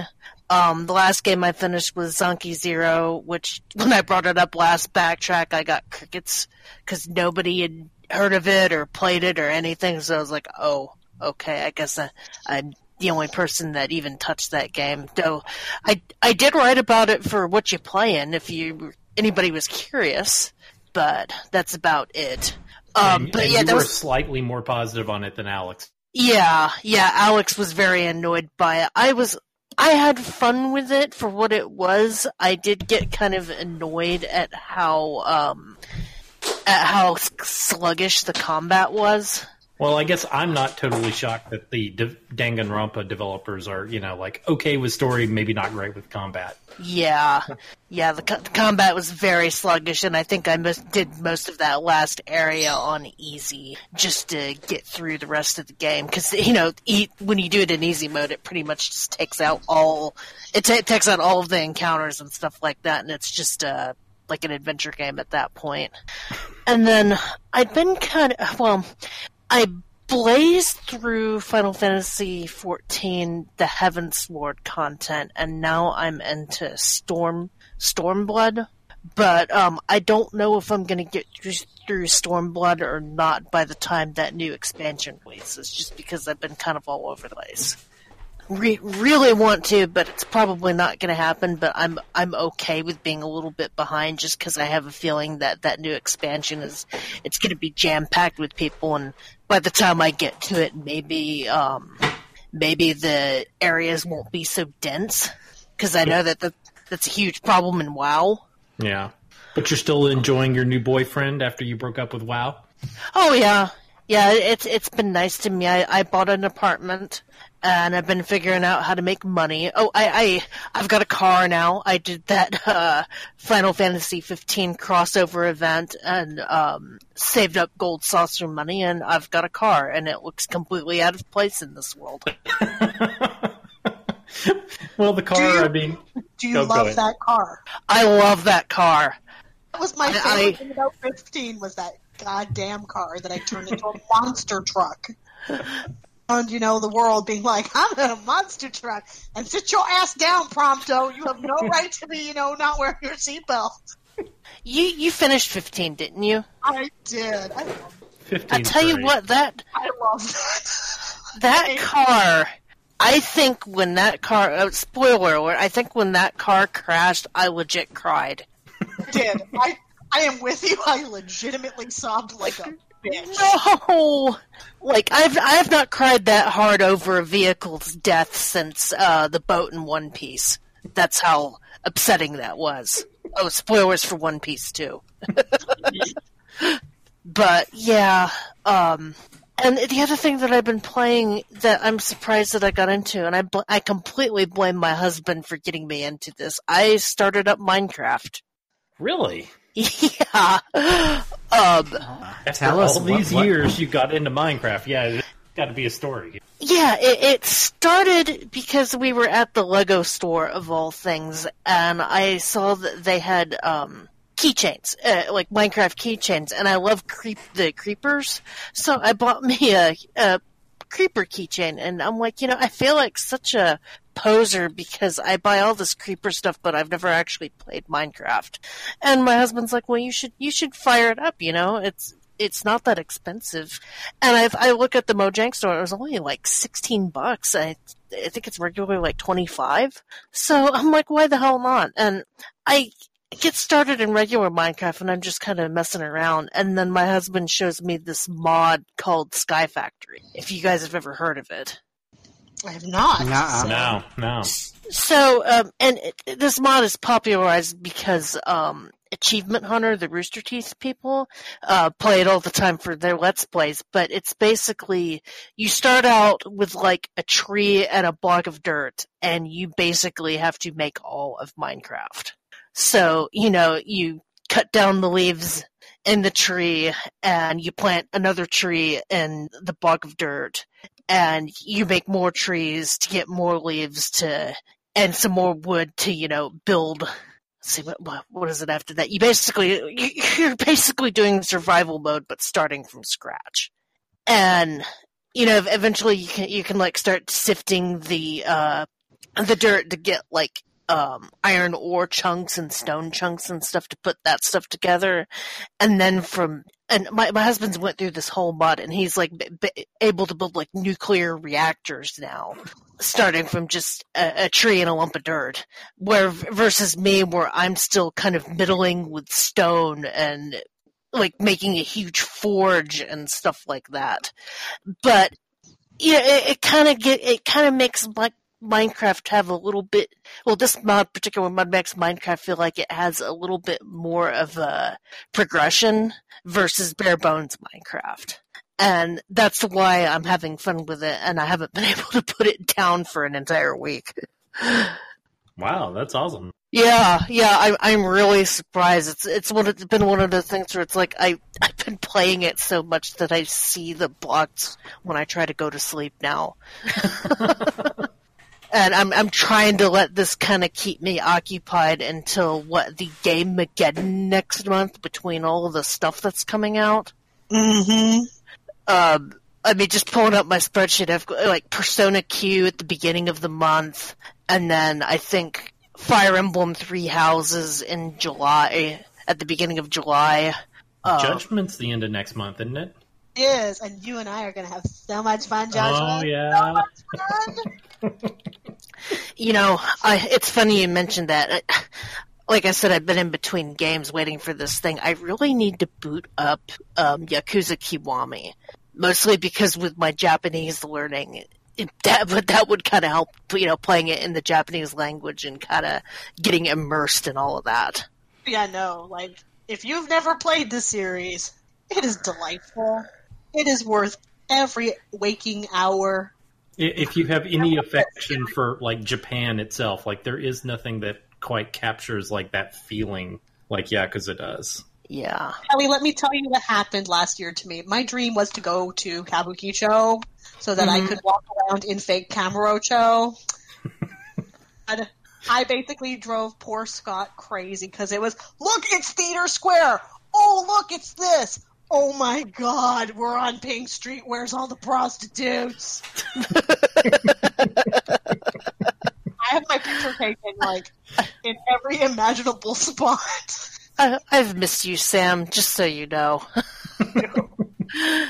um, my poor husband had to deal with my Yakuza fangirling on top of the fact that we were sitting on a train and there was this guy with like this pin on his lapel and I said to Scott, I'm like, I Betty's Yakuza, and Scott's just like, for fuck's sakes, woman, it might not. He might just have a pin on his lapel. I'm like, I don't know, like. See, And of course, you know, I'm afraid to ask because Lord forbid, right? And then I think about the fact that Kabukicho is mostly just money laundering. Like, people are really nice there. see, now I'm afraid to play it because then I'm gonna get into it and then drive my husband crazy. Like, oh, this guy's a yakuza too. Ah. There is, when you play Kiwami, one of my favorite things is you're walking around Kamurocho and then there's this giant billboard of, like, host clubs. That's real, by the way. of all the little host boys or host girls, depending. And I think at one point I said to Scott, I'm like, hey, let's pay the 50 bucks and go to a host club. And he was like, no! it's like, come on, we gotta do the authentic things, right? We're, we are in, like, the seediest place in Tokyo. It's amazing! Come on! I'm already I'm already gonna drive my husband nuts in Japan, just going nuts over all the Pokemon things. It's a really easy thing to do as well.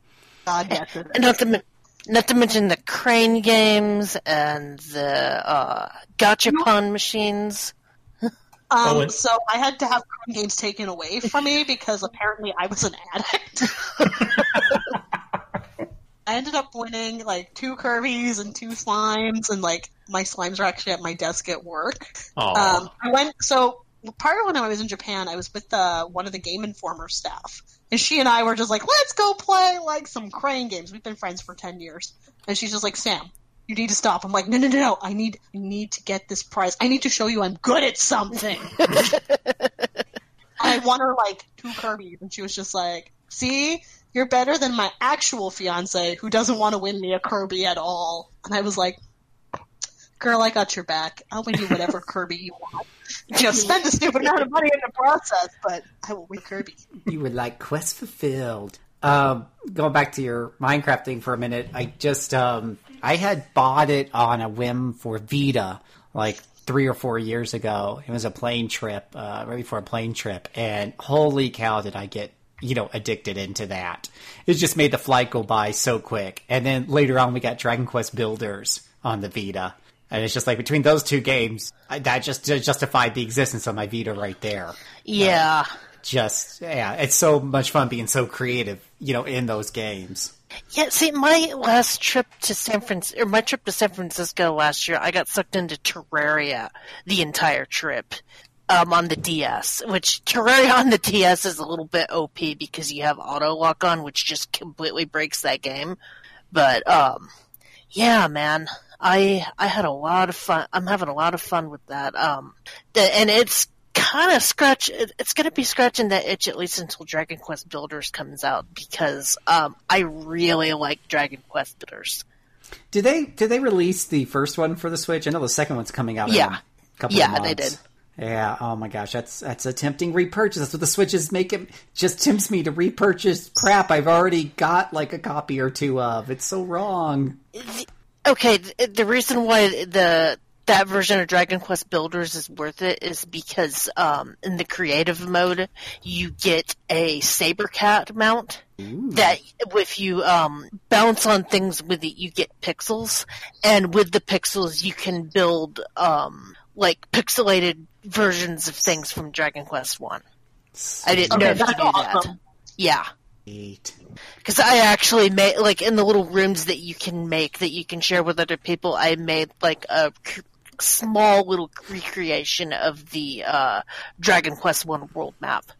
Ooh. It, it was very small. It was only, like, a fraction of it. I don't think I could have had the gumption to make the entire thing because I had, you know, doing it pixel by pixel. I would have went insane. But, yeah, that's one thing that you can do in the Switch version and I can't wait for Dragon Quest Builders to actually. I think that's why I like this Minecraft mod so much, is because it reminds me of Dragon Quest Builders. Mm-hmm. No, it's definitely exciting. Uh, I could definitely recommend. I mean, there's Minecraft, and so it sounds like there's also Dragon Quest One, and we're going to get Dragon, Dragon Quest Builders, the first one, and then we're going to get the second one here soon. So it sounds like a, a couple of more good reasons to have a Switch. Um, Indeed. But um, what else, uh, Miss Riley? I didn't mean to cut you off. No, that's fine. I think that's about it. Um, like I said, kind of in between games until the big summer game game explosion. Yeah, yeah, that's, yeah, yeah. Persona, I've, I've got my list of stuff I have pre-ordered right now. There's Persona Q2 at the beginning of June, Oh yeah, And- it's on its way. I mean, not on its way yet, but yeah, got a pre-order too.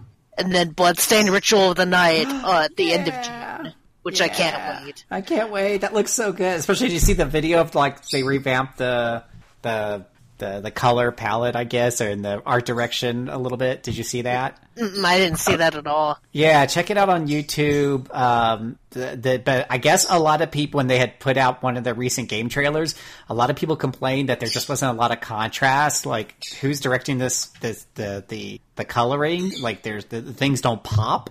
It's just too bland. It's too gray, and so they have a really cool video in the style that you would expect it in of like, you know what, this is not good enough for our fans. Boom, here's more color. Boom, here's more pop.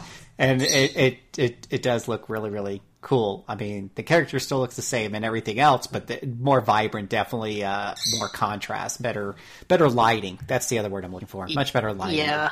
Yeah, makes makes a makes a big difference from the samples they show anyways on the YouTube thingy. So it's got me more hyped. Um, just yeah, totally with you on those. And then after that is Dragon Quest Builders 2, and then Fire Emblem, Fire Emblem Free Three Houses at the end of July. So it's going to be a busy summer. I know, right? And Nintendo keeps dropping like 1,200 screenshots of uh, Fire Emblem every other week. So. Yeah, I've I've been seeing that, and and then not only that, I didn't even have this pre-ordered. They had that uh, direct for Mario Maker, which I'm also very curious about. Mario Curious. Okay. Yeah. Maker, that's one of the programs I'm actually running at my work. Oh, really? We are going to be doing a program where I'm getting kids to design Mario Maker levels to teach them about STEM. Oh, that's so cool. It's going to be a lot of fun. And then, like, one group's also going to use, like, uh, Bloxels, which is a great STEM tool for also learning how to do game design. So um, that's something I'm actually in the process of. I'm going to play a lot of Mario Maker this weekend to actually uh, kind of do some research. That that's awesome. You know, anything that can get kids engaged, I like that. I am all for. I'm, I'm really excited to test how that's going to work. I actually ended up watching today at work the uh, the direct, just so I could see kind of the differences between what the Wii U version has versus what this new Switch one is going to be. Um, and it looks pretty awesome, actually. Yeah, yeah. There's going to be a lot of stuff. I, I'm, I'm I'm digging it. Not going to lie. Cool. Um, so on uh, anything else? No, that that's pretty much it. I've got a lot going on, but it's it's all been fun. Uh, on on my side, uh, I I played uh, I played some some Outward. Uh, so I've been uh, getting uh, been getting volunteer, voluntold, whatever, um, volunteering for some uh, doing some extra work here and there for the site, and they did an impression uh, for for Outward, which is on the PC and the PlayStation. So I'll be talking about that on our next show during our our uh, CRPG Club segment. But uh, but if you want a sneak peek and you want to go see what my thoughts are sooner rather than later, feel free to go mosey on over to rpgamer.com where I go into more detail on that. Uh, and, and yeah, I haven't had a whole lot of time to play. Like some of y'all have been very busy outside of, you know, getting that write up done and stuff. I haven't played a whole ton. But one thing I have been playing, uh, I mentioned before, my wife, uh, was playing a lot of Grim Dawn and I played a character with her for a few hours, uh, play the Necromancer. And I saw that there was, uh, there was some news on our site about Titan Quest and it got another expansion. And for those of you who don't know, Titan Quest is an action, Diablo-like action RPG that's like 13 years old. And, and like, I mean, I believe it came out with expansion shortly after release. And then we heard nothing for like 10 years. And then we got an expansion out of the blue last year, the year before last. Yeah, they've been Uh, porting it to everything in the last year or two, or something like that. Yeah, and, and we got an anniversary edition that's been cut. Yeah, that's been ported to a lot of places. But then, yeah, now we're suddenly getting these expansions. I just, I don't know of too many other games that came out 12 years ago and and we're getting some expansions uh, suddenly. Like even if they did a re-release, it'll be like here's the re-release with the original expansions, and you never hear anything again. But they're continuing to release new expansions. And this newest one, Atlantis, features an intriguing, you know, kind of like horde mode wave type of thing where, you know, the, the, the, the further you progress, the more permutations of diff, you know, affixes, suffixes, prefixes the monsters get, uh, more powers and whatnot. So see how far you can get type of deal with rewards. But it's it's just like, oh wow, that is super cool. So I had fired. I mean, just the fact that it's still getting updated. I just say, you know what? I, I know I got a copy of this sitting in my GOG account, so I, I play. I downloaded it and I played into. I played it, and it's super interesting playing Grim Dawn, which I believe was made by many of the creators of Titan Quest, and you see such strong similarities in how the games are structured, how their subsystems work, the statistics. Like one thing they both have in common is a thing called vitality damage, which essentially I, am like, what exactly does that mean? I mean, my necromancer can do it, plus you can equip armor that protects you against it.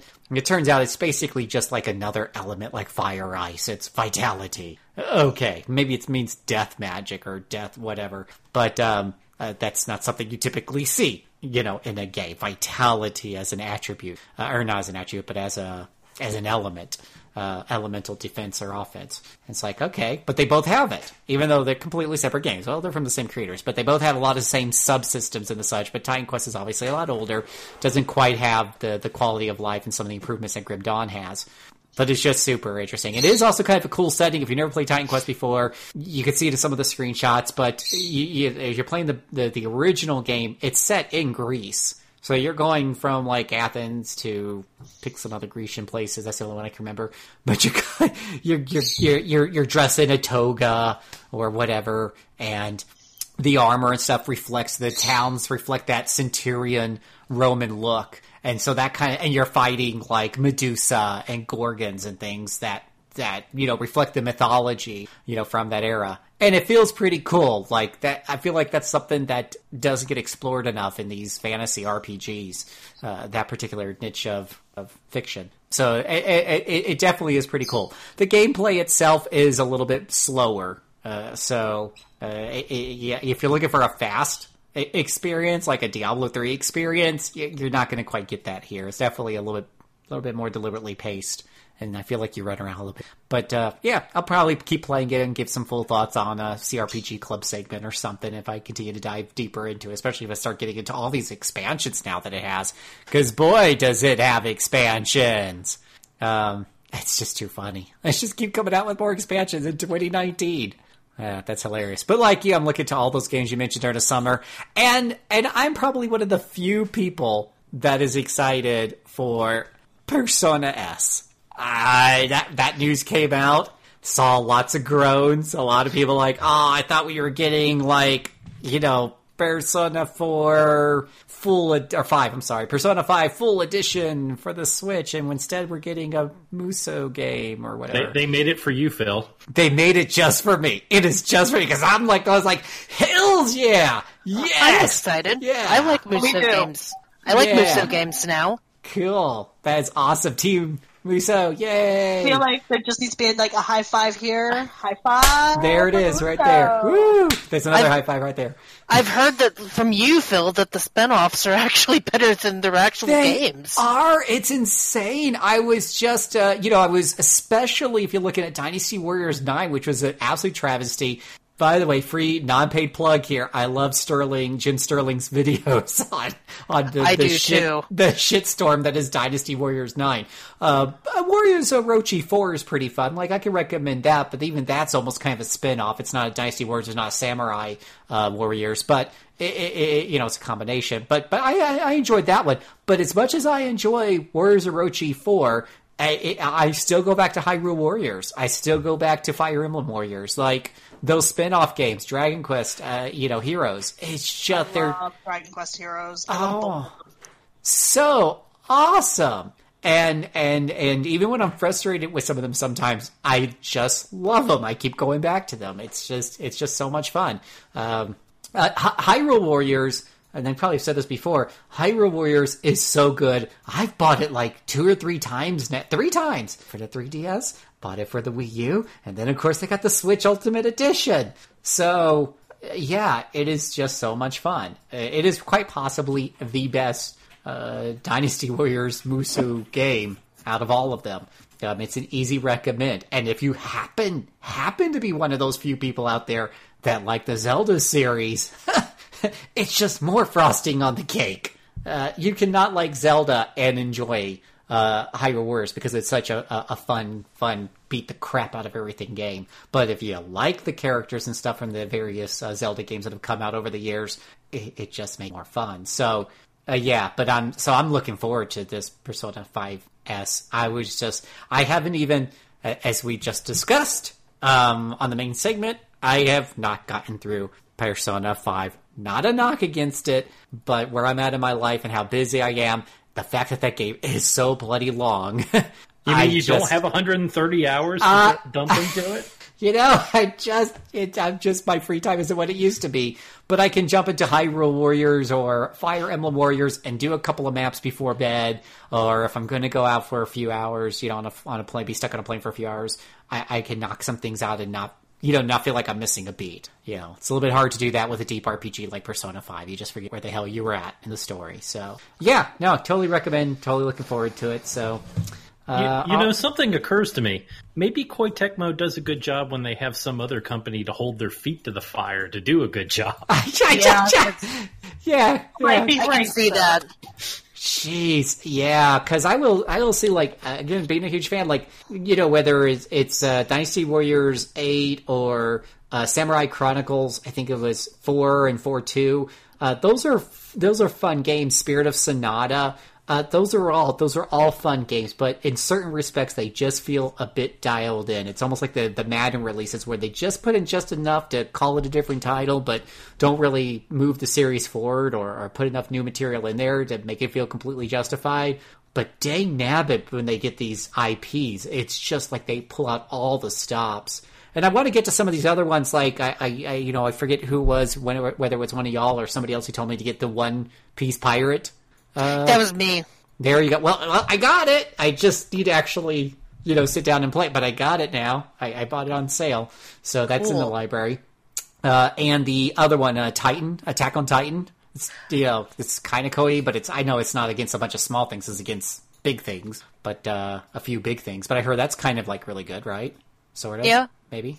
And then uh, Fate, Fate X, Extrala. What's it called? Stella, yeah, Extella? whatever yeah. is, yeah. Yeah, yeah. So I know that one's not exactly knocking it out of the park like like you know Dragon Quest Heroes or anything, but I heard that one's pretty solid too. So yeah, got got more of these to eventually check out. But yeah, you're right. When they get with these IPs, maybe it is because the other people are holding their feet to the fire. But dang, that I just love them. Okay, well, I think that's a wrap. I think this is uh, definitely a very long show, so I'm going to just remind you all that RPG Backtrack is a production of RPGamer.com, uh, your home for news, reviews, and home to the best gaming community on the net. Uh, so head on over to RP Gamer, where you get to read articles written by people who love RPGs, who don't get paid a dime. They just do it because they love the hobby. So, you know, you're getting honest and fair shakes on these games. So go and check it out, rpgamer.com. Plus, we have a suite of other podcasts you can listen to, such as RPG Cast, Q&A Quest, and active topical banter. So go and check that all out over there. Again, if you want to leave your comments, questions, uh, you can always hit up Mr. Miki at, Jumason. I'm at JC Servant on Twitter. Uh, RP Gamers at RP Gamer. You can tweet us there. We're on Facebook. We're just all over the place. And you can leave comments on our site directly. It's real easy to sign up and leave your comments on the articles or, or on the podcast themselves. So feel free to hit us up at jcservant.rpgamer.com if you prefer to use email.